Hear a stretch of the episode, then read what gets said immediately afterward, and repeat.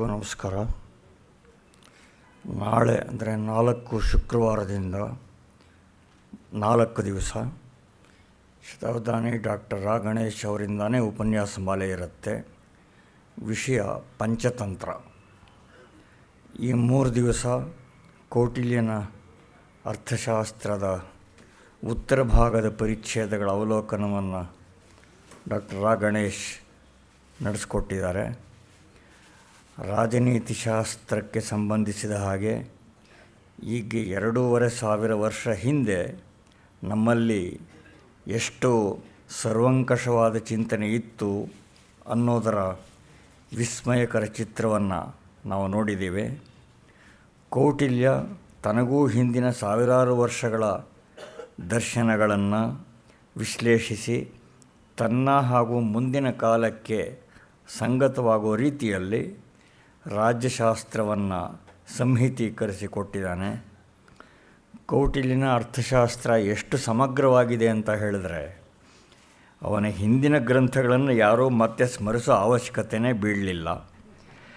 ಮತ್ತು ಕೌಟಿಲ್ಯನ ಅನಂತರದ ಕಾಲದ ಕಾಮಂದಕೀಯ ನೀತಿಸಾರ ಸೋಮದೇವನ ನೀತಿ ವಾಕ್ಯಾಮೃತ ಮೊದಲಾದ ಕೃತಿಗಳೆಲ್ಲ ಕೌಟಿಲ್ಯನ ಗ್ರಂಥದ ರಿಡ್ಯಾಕ್ಷನ್ಸ್ ಅಷ್ಟೇ ಆಗಿವೆ.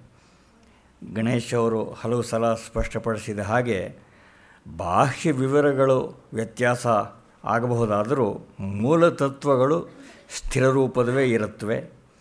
ಗ್ರಂಥದಲ್ಲಿ ಇರುವ ವಾಕ್ಯಗಳ ಮಾತುಗಳಿಗಿಂತ ನ್ಯಾಯ ವಿವೇಚನೆಯೇ ಪ್ರಾಶಸ್ತ್ಯ ಪಡೀಬೇಕು ಅನ್ನೋ ಮಾತನ್ನು ಕೂಡ ಕೋಟಲ್ಯ ಕೋಟಿಲ್ಯನೇ ಹೇಳಿಬಿಟ್ಟಿದ್ದಾನೆ.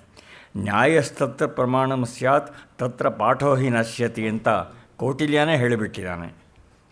ಈ ನಿಲುವು ಕೂಡ ಕೋಟಿಲಿನ ಕಾಲಕ್ಕೆ ತುಂಬ ಕ್ರಾಂತಿಕಾರಿ ಅಂತಲೇ ಅನ್ನಿಸಿರಬೇಕು ಅನ್ನೋದನ್ನು ನಾವು ಮನಸ್ಸಲ್ಲಿಟ್ಕೋಬೇಕು ಬಹುಶಃ ಇಂಥ ಸ್ಪಷ್ಟ ಪಥದರ್ಶನದ ಕಾರಣದಿಂದಲೇ ನೂರಾರು ವರ್ಷ ಕಾಲ ಅರ್ಥಶಾಸ್ತ್ರ ಗ್ರಂಥ ತೆರೆಮರೆಗೆ ಸರಿದು ಹೋಗಿತ್ತೋ ಏನೋ ಅಂತ ಅನಿಸುತ್ತೆ. ಎರಡು ಸಾವಿರದ ಹದಿನಾಲ್ಕನೇ ಇಸವಿಯಲ್ಲಿಯೂ ಪ್ರಗತಿಪರ ಅನಿಸಬಹುದಾದ ಎಷ್ಟೋ ಚಿಂತನೆಗಳು ಅರ್ಥಶಾಸ್ತ್ರದಲ್ಲಿ ಇವೆ. ಧರ್ಮದ ಸ್ಥಾಪನೆಯಷ್ಟೇ ಅಧರ್ಮ ನಿವಾರಣೆಯೂ ಮುಖ್ಯ. ಅಧರ್ಮಾನ್ ಅರ್ಥವಿದ್ವೇಷ ನಿಧಂ ಶಾಸ್ತ್ರಂ ನಿಹಂತಿ ಚ ಅಂತ ಕೌಟಿಲ್ಯನ ಬೋಧೆ ಅದು ಇವತ್ತಿಗೆ ತುಂಬ ಸಂಗತವಾಗಿದೆ. ಈ ತರಹ ಅನೇಕ ಒಳನೋಟಗಳು ತುಂಬ ಬೆಲೆ ಉಳ್ಳದ್ದಾಗಿವೆ. ಈ ಅಪೂರ್ವ ವಾಂಗ್ಮಯವನ್ನು ನಮಗೆ ಪರಿಚಯಿಸಿಕೊಡ್ತಾ ಇರುವ ಶತಾವಧಾನಿ ಡಾಕ್ಟರ್ ಗಣೇಶ್ ಅವರಿಗೆ, ತಮ್ಮೆಲ್ಲರ ಪರವಾಗಿ ಹಾಗೂ ಪ್ರಾಯೋಜಕರಾದ ನಮ್ಮ ಕಾರ್ಯಕರ್ತರೇ ಆದ ಶ್ರೀ ಅನಿಲ್ ಕುಮಾರ್ ಅವರ ತೀರ್ಥರೂಪ ಪ್ರೊಫೆಸರ್ ನಾಗರಾಜ್ ಅವರ ಪರಿವಾರದ ಪರವಾಗಿ ಶ್ರೀಮತಿ ನಿರ್ಮಲಾ ಅವರ ಹೆಸರಿನಲ್ಲಿ ಏರ್ಪಾಟಾದ ಈ ಪ್ರವಚನ ಮಾಲೆಗೋಸ್ಕರ ಕೃತಜ್ಞತೆಯನ್ನು ಸಲ್ಲಿಸ್ತಾ ಇದ್ದೇನೆ. ಓಂ ತತ್ಸತ್. ಎಲ್ಲರಿಗೆ ನಮಸ್ಕಾರ. ಕೌಟಿಲ್ಯ ಅಥವಾ ಭಗವಾನ್ ಚಾಣಕ್ಯನ ಅರ್ಥಶಾಸ್ತ್ರ ಪರಿಚಯಾತ್ಮಕವಾದ ಒಟ್ಟು ಏಳು ದಿವಸಗಳ ಭಾಷಣಗಳು ಏಳು ವರ್ಷಗಳ ಕೆಳಗೆ ನಾಲ್ಕು ದಿನ, ಇದೀಗ ಮೂರು ದಿನದಲ್ಲಿ ಸಾಂಗವಾಗಿ ಒಂದು ಮಟ್ಟಿಗೆ ಸಮಾಧಾನ ತರುವಂತೆ ಮುಗೀತಾ ಇದೆ. ನಿನ್ನೆ ದಿವಸ ನಾನು ಹೇಳಿದ್ದೆ, ಆ ಒಂದು ಆವಾಪ ಅನ್ನುವ ಉತ್ತರಾರ್ಧ ಯಾವುದಿದೆ, ಅದರ ವಿವರಗಳನ್ನು ನಾವು ಕೆಲವನ್ನು ನೋಡಬೇಕು. ಬಹಳ ಸ್ವಾರಸ್ಯಕಾರಿಯಾದಂಥವು ಅಂತ. ಅವನು ಅಲ್ಲಿ ಬಹಳ ಚೆನ್ನಾಗಿ ಹೇಳ್ತಾನೆ. ನವಮಾಧಿಕರಣದಲ್ಲಿ ಒಂದನೇ ಅಧ್ಯಾಯದಲ್ಲಿ ದೇಶಕಾಲ ಸನ್ನಿವೇಶದಿಂದ ಶತ್ರುಗಳನ್ನು ಹೇಗೆ ಗೆಲ್ಲಬೇಕು ಅಂತ. ಆ ಸಂದರ್ಭದಲ್ಲಿ ಶತ್ರುವಿನ ಮೇಲೆ ಗೆಲ್ಲೋದಕ್ಕೆ ಹೊರಟಾಗ ಮಳೆಗಾಲದ ಬೆಳೆಯನ್ನು, ಬೇಸಿಗೆಯ ಬೆಳೆಯನ್ನು, ಮತ್ತು ವಸಂತ ಕಾಲದ ಬೆಳೆಯನ್ನು ಶರತ್ಕಾಲದ ಬೆಳೆಯನ್ನು, ಸಾಮಾನ್ಯವಾಗಿ ಹೀಗೆ ಬೇರೆ ಬೇರೆ ಕಾಲದ ಬೆಳೆಯನ್ನು ನಾಶನ ಮಾಡೋದಕ್ಕೆ ಯಾವ್ಯಾವ ಕಾಲದಲ್ಲಿ ಹೊರಡಬೇಕು ಅಂತ. ಅಂದರೆ ವೈರಿಗೆ ಹಾನಿ ಮಾಡೋದಕ್ಕಾಗಿ ಯಾವ ಕಾಲದಲ್ಲಿ ಹೋಗಬೇಕು? ನಾವು ಸಾಮಾನ್ಯವಾಗಿ ಕೇಳಿರತಕ್ಕಂಥದ್ದು ಶರತ್ಕಾಲದಲ್ಲಿ ಸೀಮೋಲ್ಲಂಘನ ಮಾಡುವುದು. ನದಿಗಳು ತಿಳಿಯಾಗಿರುತ್ತವೆ, ದಾರಿ ಕೆಸರಲ್ಲದೆ ಚೆನ್ನಾಗಿರುತ್ತದೆ, ಬೇಸಿಗೆ ದೂರ ಇದ್ದು, ಚಳಿಯೂ ದೂರ ಇದ್ದು, ಪ್ರಶಾಂತ ಮನೋಹರವಾದ ಪರ್ಯಾವರಣ, ಆ ಸಂದರ್ಭದಲ್ಲಿ ವಿಜಿಗೀಶು ದಾಳಿಗೆ ಹೊರಡಬೇಕು ಅಂತ. ಆದರೆ ಕೌಟಿಲ್ಯ ಅಷ್ಟು ಮಾತ್ರ ಅಲ್ಲ, ಉತ್ಕಟ ಸಂದರ್ಭಗಳಲ್ಲಿ ವಸಂತ ಋತುವಿನ ಬೆಳೆಯನ್ನು ಹಾಳು ಮಾಡಬೇಕು ಅಂದರೆ ಅದಕ್ಕಿಂತ ಒಂದು ಚೂರು ಮುನ್ನವೇ ಹೊರಡಬೇಕಾಗುತ್ತದೆ. ಚಳಿಗಾಲದ ಬೆಳೆಯನ್ನು ಹಾನಿ ಮಾಡಬೇಕು, ಅಂದರೆ ಸಂಕ್ರಾಂತಿಯ ಸುಗ್ಗಿಯನ್ನು ಹಾಳು ಮಾಡಬೇಕು ಅಂತಂದರೆ ಹೇಮಂತದ ಆರಂಭದಲ್ಲಿಯೇ ಪ್ರಸ್ಥಾನ ಮಾಡಬೇಕು ಅಂತ ಇದನ್ನೆಲ್ಲ ಹೇಳ್ತಾನೆ. ಆ ಬಳಿಕ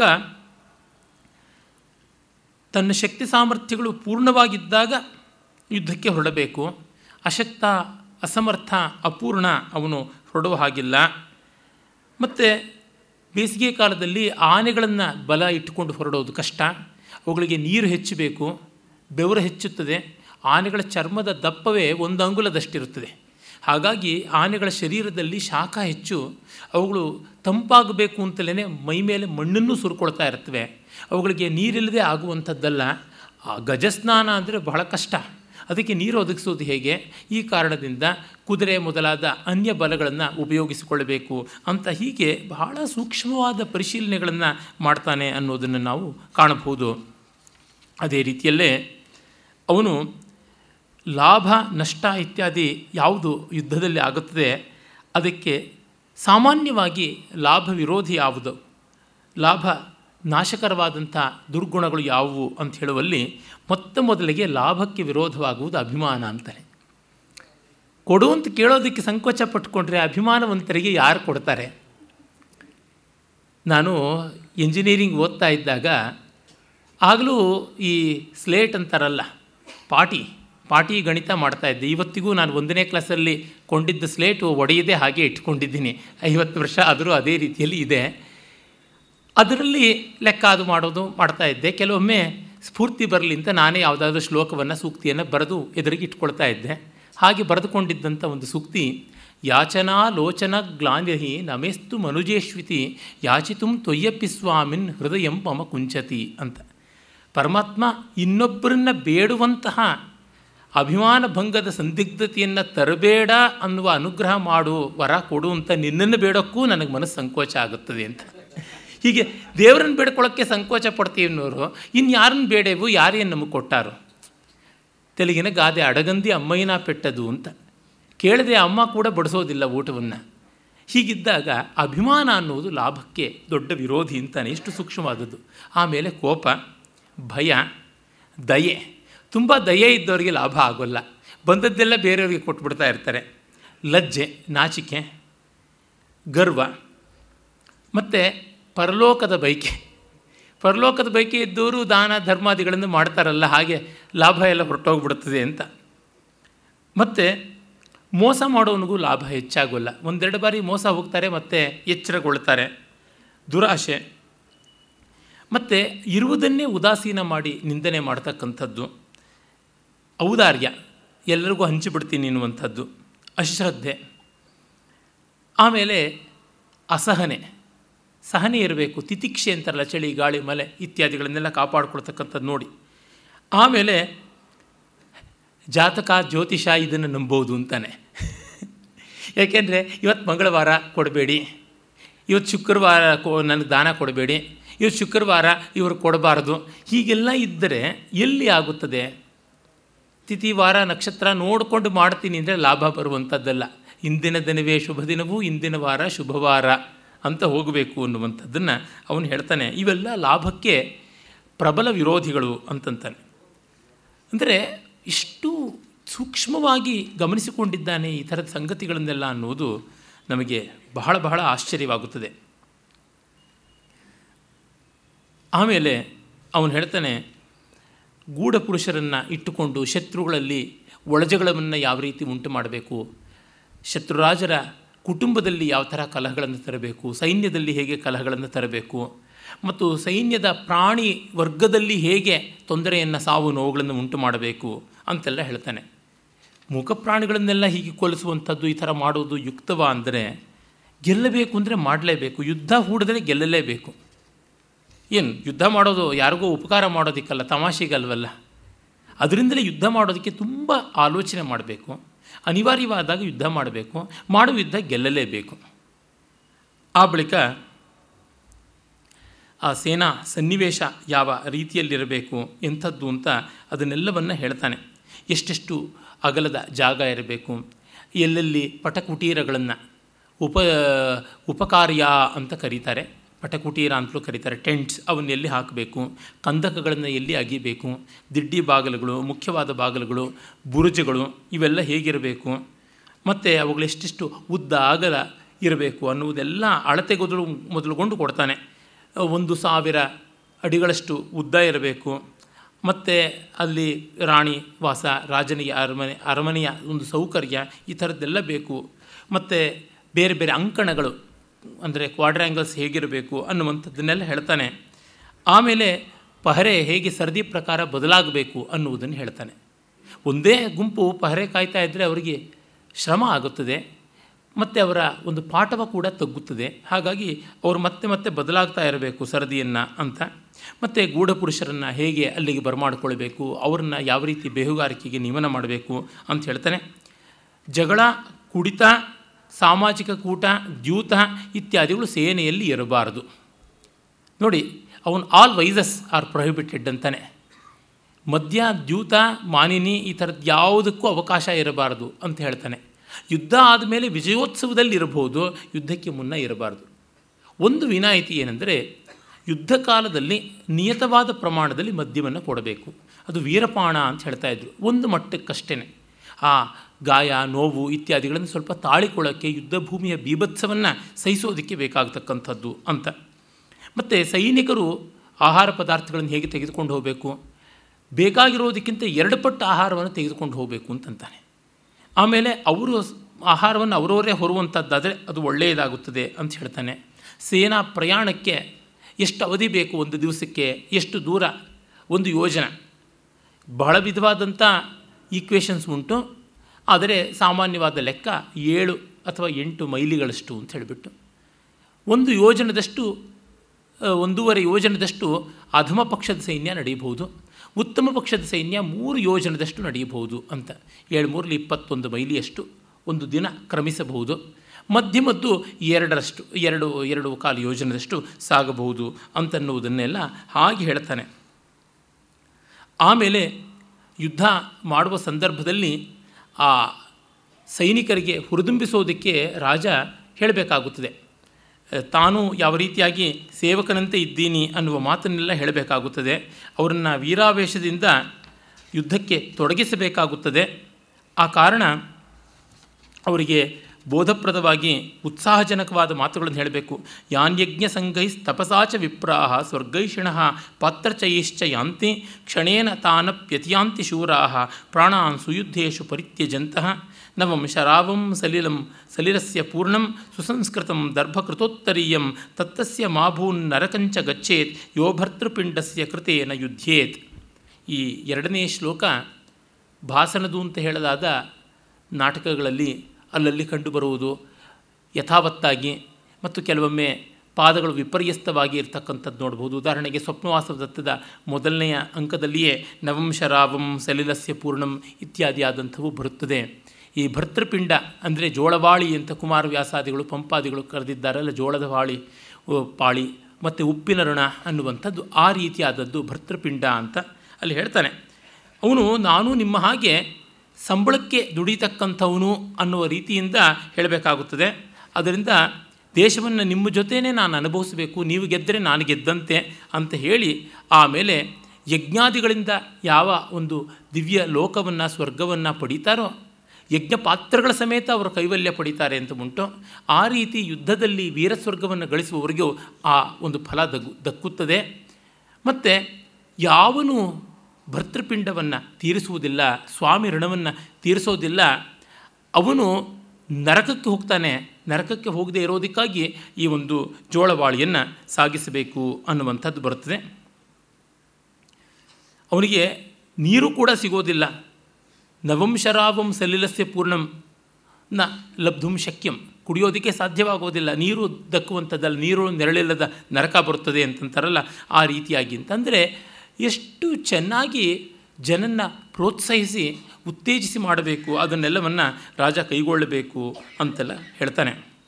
ಮತ್ತು ಆ ಒಂದು ಸಪೋರ್ಟಿಂಗ್ ಸ್ಟಾಫ್ ಅಂತಾರಲ್ಲ, ವೈದ್ಯರು, ಚಾರರು, ಚೇಟರು, ಗೋಶಾಲೆ, ಅಶ್ವಶಾಲೆ ಇತ್ಯಾದಿಗಳನ್ನು ನೋಡ್ಕೊಳ್ತಕ್ಕಂಥವರು, ಪರಿಚಾರಿಕೆಯರು, ಬಾಣಸಿಗರು, ಧಾವಕರು, ಅಂದರೆ ಅಗಸರು, ನಾಪಿತರು ಬೇರೆ ಬೇರೆ ರೀತಿಯಾದಂಥ ಅನೇಕ ವೃತ್ತಿಗಳನ್ನು ಕೈಗೊಳ್ಳುವವರೆಲ್ಲ ಸೈನ್ಯದ ಬೆಂಗಾವಲಾಗಿ ಇರಬೇಕು. ಅವ್ರಿಗೆ ಏನೇನು ಬೇಕೋ ಅದನ್ನು ಮಾಡಿಕೊಡ್ಬೇಕು. ಬಡಗಿಗಳಿರಬೇಕು, ಕಮ್ಮಾರರಿರಬೇಕು, ಚಮ್ಮಾರರಿರಬೇಕು. ಒಂದು ದೊಡ್ಡ ಪ್ರಪಂಚ ಅದರಂತೆ.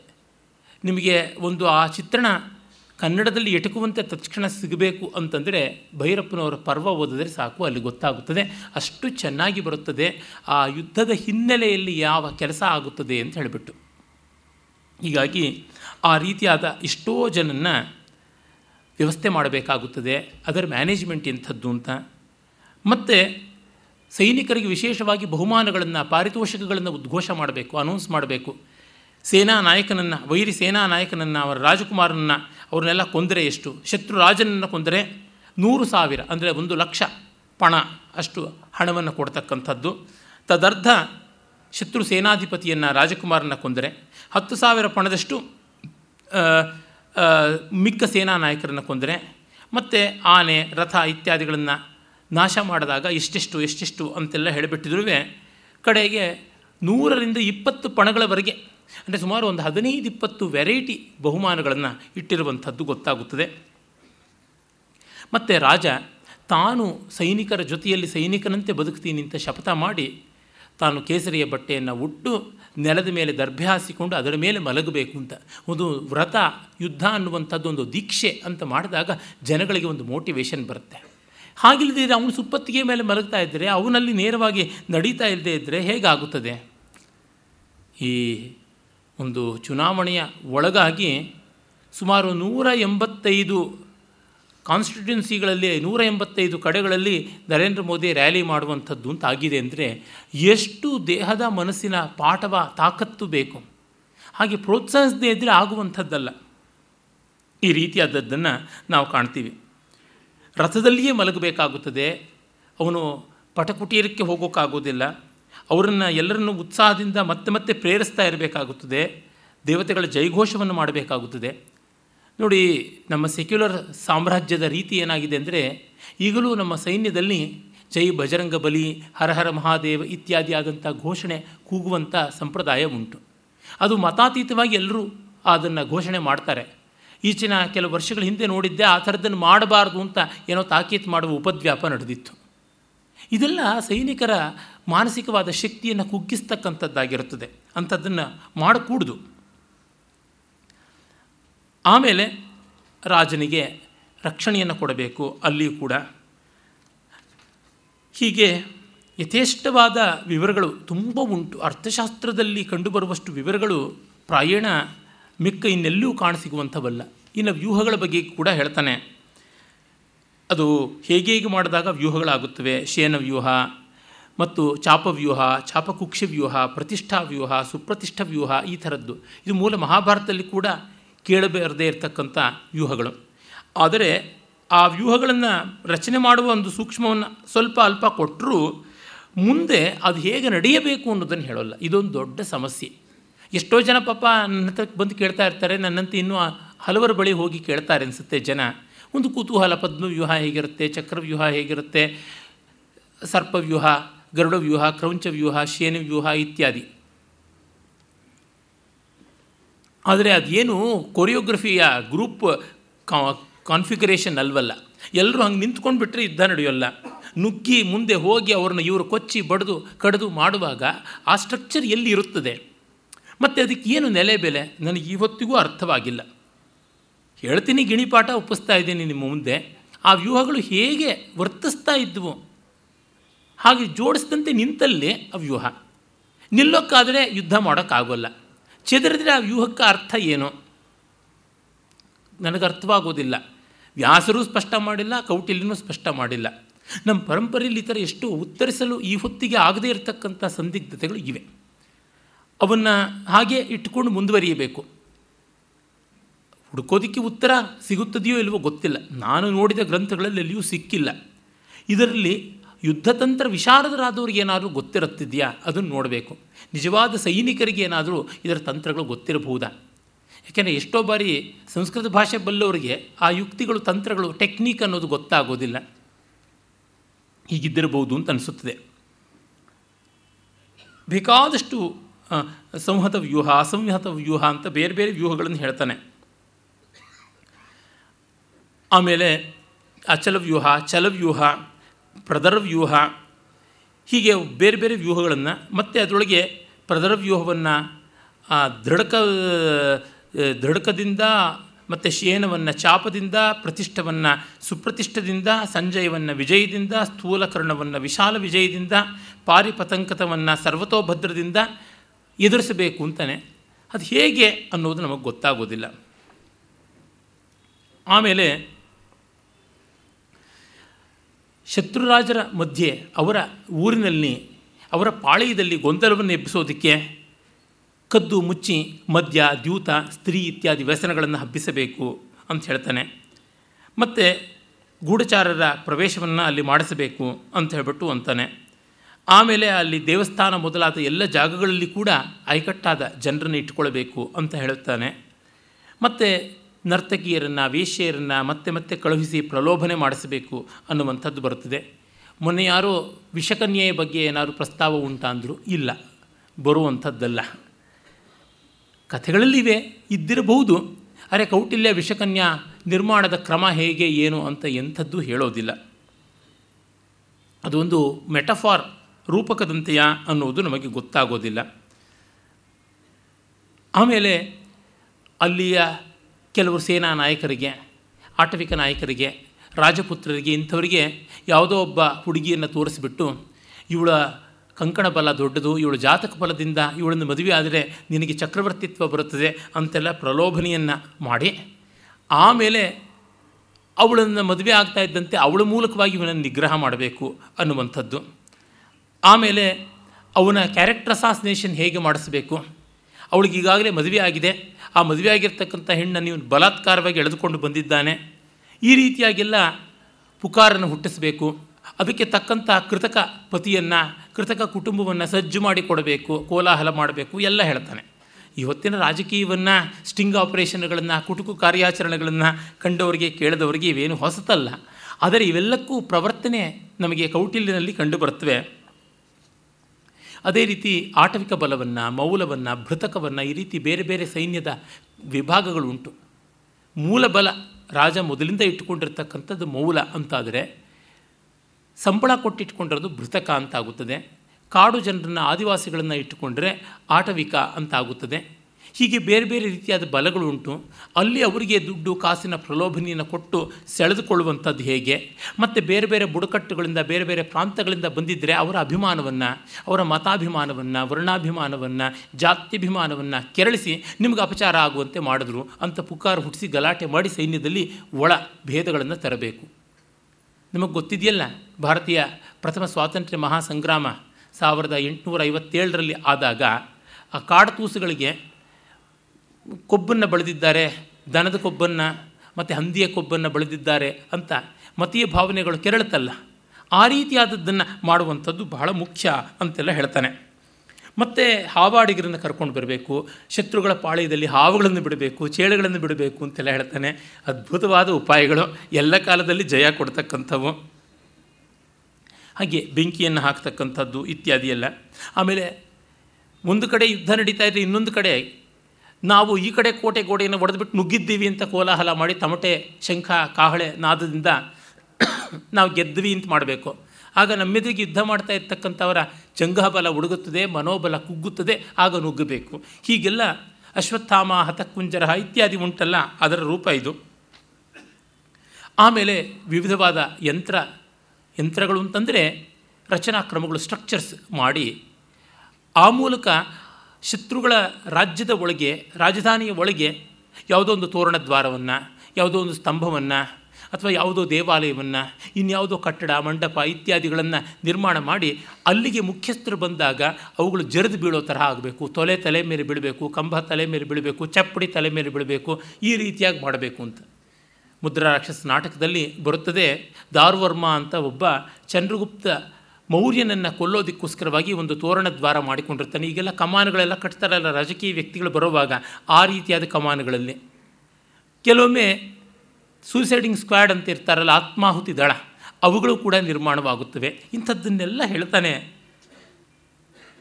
ಮತ್ತು ವಿಷ ಪ್ರಯೋಗ ಮಾಡ್ತಕ್ಕಂಥದ್ದು, ಆಯುಧ ಪ್ರಯೋಗ ಮಾಡ್ತಕ್ಕಂಥದ್ದು, ಕಲ್ಲು ಮುಳ್ಳುಗಳನ್ನು ಎಸೆಯತಕ್ಕಂಥದ್ದು, ಸರ್ಪಾದಿಗಳನ್ನು ಕ್ಷೇಪಣ ಮಾಡ್ತಕ್ಕಂಥದ್ದು, ಬಿಸಿ ಎಣ್ಣೆಯನ್ನು ಸುರಿಯತಕ್ಕಂಥದ್ದು. ಹೀಗೆ ಯಥೇಷ್ಟವಾದ ರೀತಿಯಲ್ಲಿ ಶತ್ರು ನಿಗ್ರಹಕ್ಕೆ ಏನು ಬೇಕೋ ಅದನ್ನು ತೋರ್ಪಡಿಸ್ತಾನೆ. ಮತ್ತು ರಾಜನಿಗೆ ಸರ್ವಜ್ಞತೆ ಉಂಟು, ದಿವ್ಯದರ್ಶಿತ್ವ ಉಂಟು, ಎಲ್ಲ ಉಂಟು, ಅವನಿಗೆ ಮಹಾಪ್ರಭಾವಗಳು ಉಂಟು ಅಂತ ಹೇಳುವ ಮೂಲಕವಾಗಿ ಶತ್ರುವಿನ ಕಡೆಯಲ್ಲಿ ಬಲವನ್ನು ಹುಗ್ಗಿಸುವಂಥದ್ದು ಮಾಡಬೇಕು. ಸೈನಿಕರಿಗೆ ಭಯಭಕ್ತಿ ಇರುವಂತೆ ಮಾಡಬೇಕು.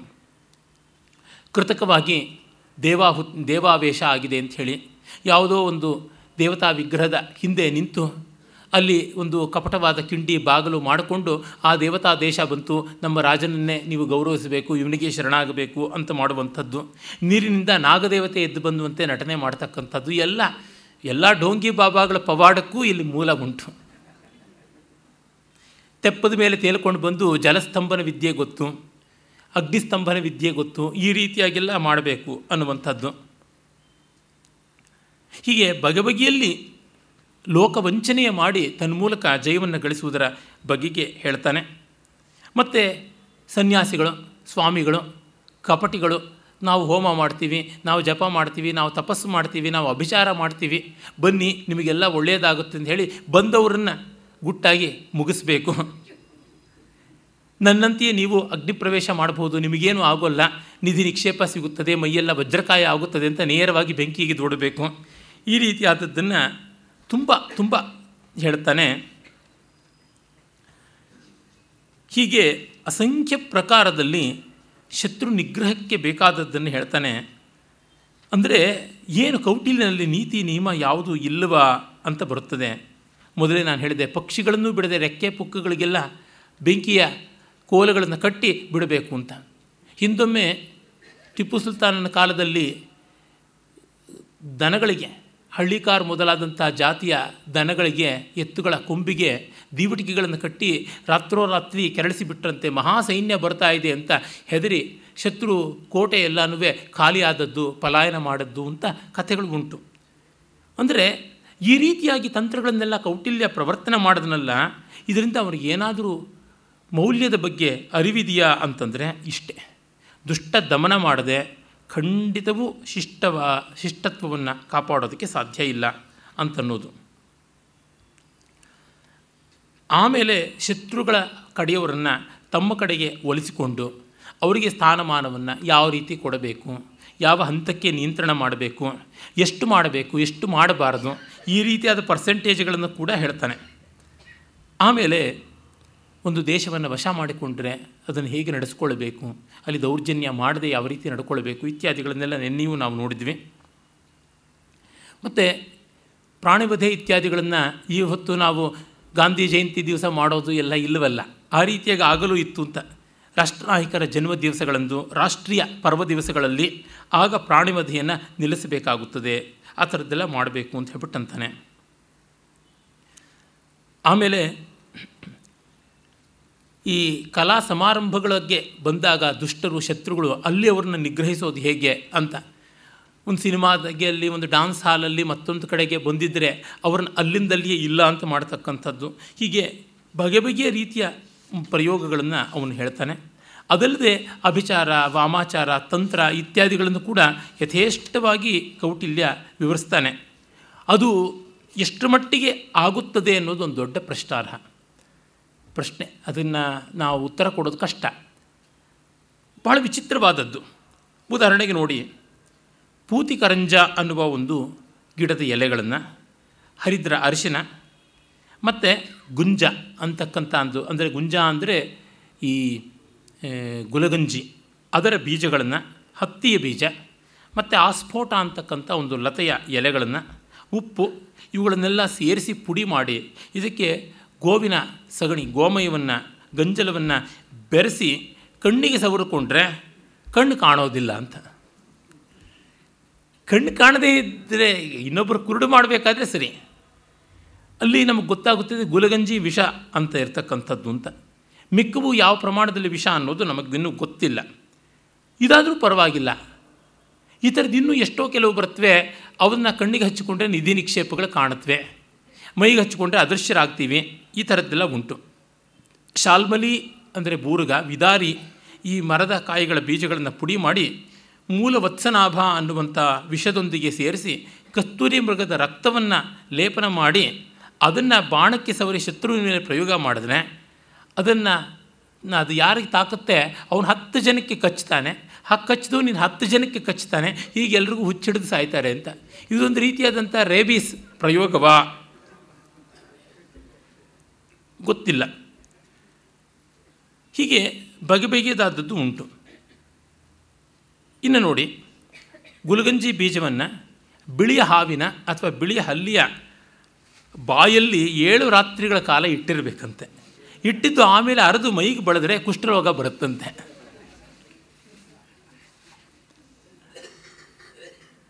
ಸಾಸಿವೆ ಸಾಸಿವೆ ಎಣ್ಣೆ, ಕಪ್ಪೆ ಮತ್ತು ಏಡಿ ಕಪ್ಪೆ ಮತ್ತು ಏಡಿಗಳ ಕೊಬ್ಬನ್ನು ಸಾಸಿವೆ ಎಣ್ಣೆಗೆ ಸೇರಿಸಿ ಅದರ ಕೊಬ್ಬು ರಕ್ತವನ್ನು ಸೇರಿಸಿ ಅದನ್ನು ಮನುಷ್ಯನ ದೇಹಕ್ಕೆ ಸವರಿದರೆ ಬೆಂಕಿಯಲ್ಲೂ ಆತ ಸುಡದೆ ನಿಂತ್ಕೋತಾನೆ ಅಂತ.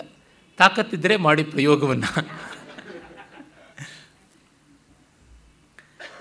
ಈ ರೀತಿಯಾಗಿ ಪಾರಿಭದ್ರಕ ಪ್ರತಿಫಲ ವಂಜುಲ, ವಜ್ರ, ಕದಲಿ ಇವುಗಳಿಂದ ಮುಲಾಮನ್ನು ಮಾಡಿಕೊಂಡು ಕಪ್ಪೆಯ ನೆಣವನ್ನು ತೆಗೆದು ಕಾಲಿಗೆ ಹಚ್ಚಿಕೊಂಡ್ರೆ ಬೆಂಕಿ ಮೇಲೂ ನಡೆಯಬಹುದು.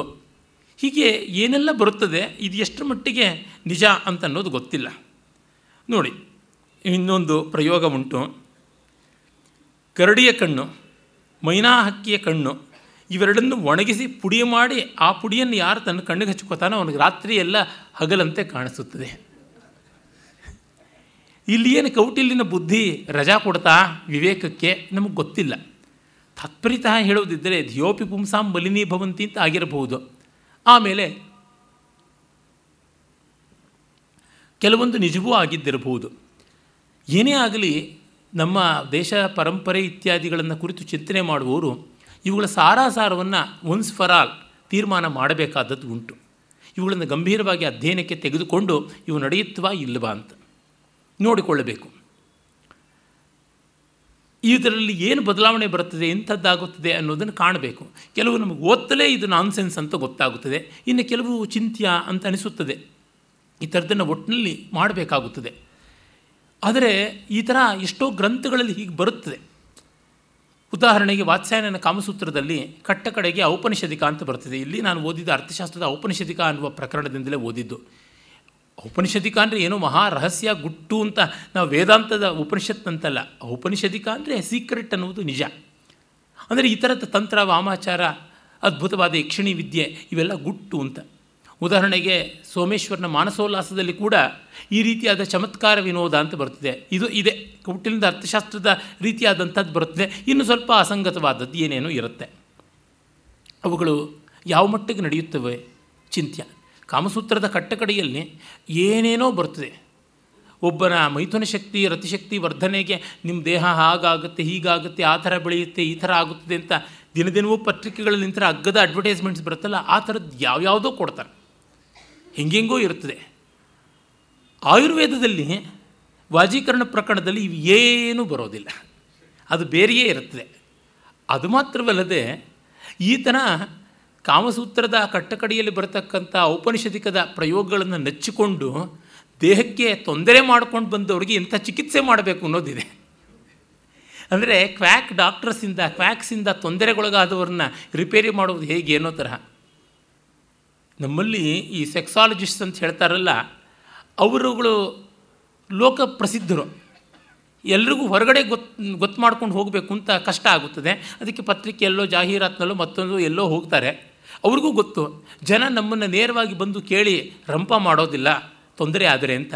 ಯಾಕೆಂದರೆ ಅವರಿಗೆ ಸಂಕೋಚ ಇರ್ತದೆ ಪೇಷಂಟ್ಗಳಿಗೆ, ಹಾಗಾಗಿ ನಾವು ಬೀದಿಗೆ ಬರೋದಿಲ್ಲ ಅನ್ನೋ ಧೈರ್ಯದ ಮೇಲೆ ಬಾಯಿಗೆ ಬಂದಂತೆ ಏನನ್ನೇನನ್ನು ಮಾಡ್ತಾ ಇರ್ತಾರೆ. ಹೀಗೆಲ್ಲ ಇಂಥ ದುರ್ವೈದ್ಯರಿಂದ, ವೈದ್ಯಾಧಮರಿಂದ ಶೋಷಿತರಾದಂಥ ಜನಕ್ಕೆ ಚಿಕಿತ್ಸೆ ಮಾಡೋದಕ್ಕೋಸ್ಕರವಾಗಿ ಆಯುರ್ವೇದದಲ್ಲಿ ಬೇರೆ ಪ್ರಕರಣವೇ ಉಂಟು. ಒಟ್ಟಿನಲ್ಲಿ ಈ ಔಪನಿಷದಿಕ ತಂತ್ರಯುಕ್ತಿ ಎನ್ನುವಂಥದ್ದು ಸ್ವಲ್ಪ ಅಚಿಂತ್ಯವಾದ ಭಾಗ ಅಂತ ಅನಿಸುತ್ತದೆ. ಇನ್ನು ಅರ್ಥಶಾಸ್ತ್ರದ ಕೆಲವೊಂದು ಸೂಕ್ತಿಗಳನ್ನು ನೋಡಿದರೆ ಎಷ್ಟು ದಿವ್ಯವಾದ ಕಾಣಿಕೆ ಉಂಟು. ರಕ್ಷಸ್ವೇಭ್ಯ ಪರೇಭ್ಯಶ್ಚ ನಿತ್ಯಮಾತ್ಮ ವಿಪಶ್ಚಿತ ಆತ್ಮರಕ್ಷಾ ಹಿ ಸತತಂ ಪೂರ್ವಂ ಕಾರ್ಯ ವಿಜಾನತ. ತನ್ನ ರಕ್ಷಣೆ ಎನ್ನುವುದು ಮನುಷ್ಯನ ಮೂಲಭೂತವಾದ ಹಕ್ಕು. It is freedom of existence, freedom to live ಅಂತೀವಲ್ಲ, ರೈಟ್ ಫಾರ್ ಲಿವಿಂಗ್ ಅಂತ ಆ ರೀತಿಯಾದದ್ದು. ಹಾಗಾಗಿ ಅಪ್ಯಕಾರ್ಯ ಶತಂ ಕೃತ್ವ ಅಂತ ಧರ್ಮಶಾಸ್ತ್ರಕಾರರೆಲ್ಲ ಏನು ಹೇಳ್ತಾರೆ? ಆ ಬಗೆಯಲ್ಲಿ ಆತ್ಮರಕ್ಷಣೆ ಅನ್ನೋದು ತುಂಬ ಮುಖ್ಯವಾದದ್ದು ಅಂತ ಹೇಳ್ತಾನೆ. ರಕ್ಷಸ್ವೇಭ್ಯ ಪರೇಭ್ಯಶ್ಚ. ಸ್ವಜನರಿಂದ ಪರಜನರಿಂದ ಇಬ್ಬರನ್ನೂ ಕಾಪಾಡಿಕೊಳ್ಬೇಕಾಗುತ್ತದೆ ಅಂತ.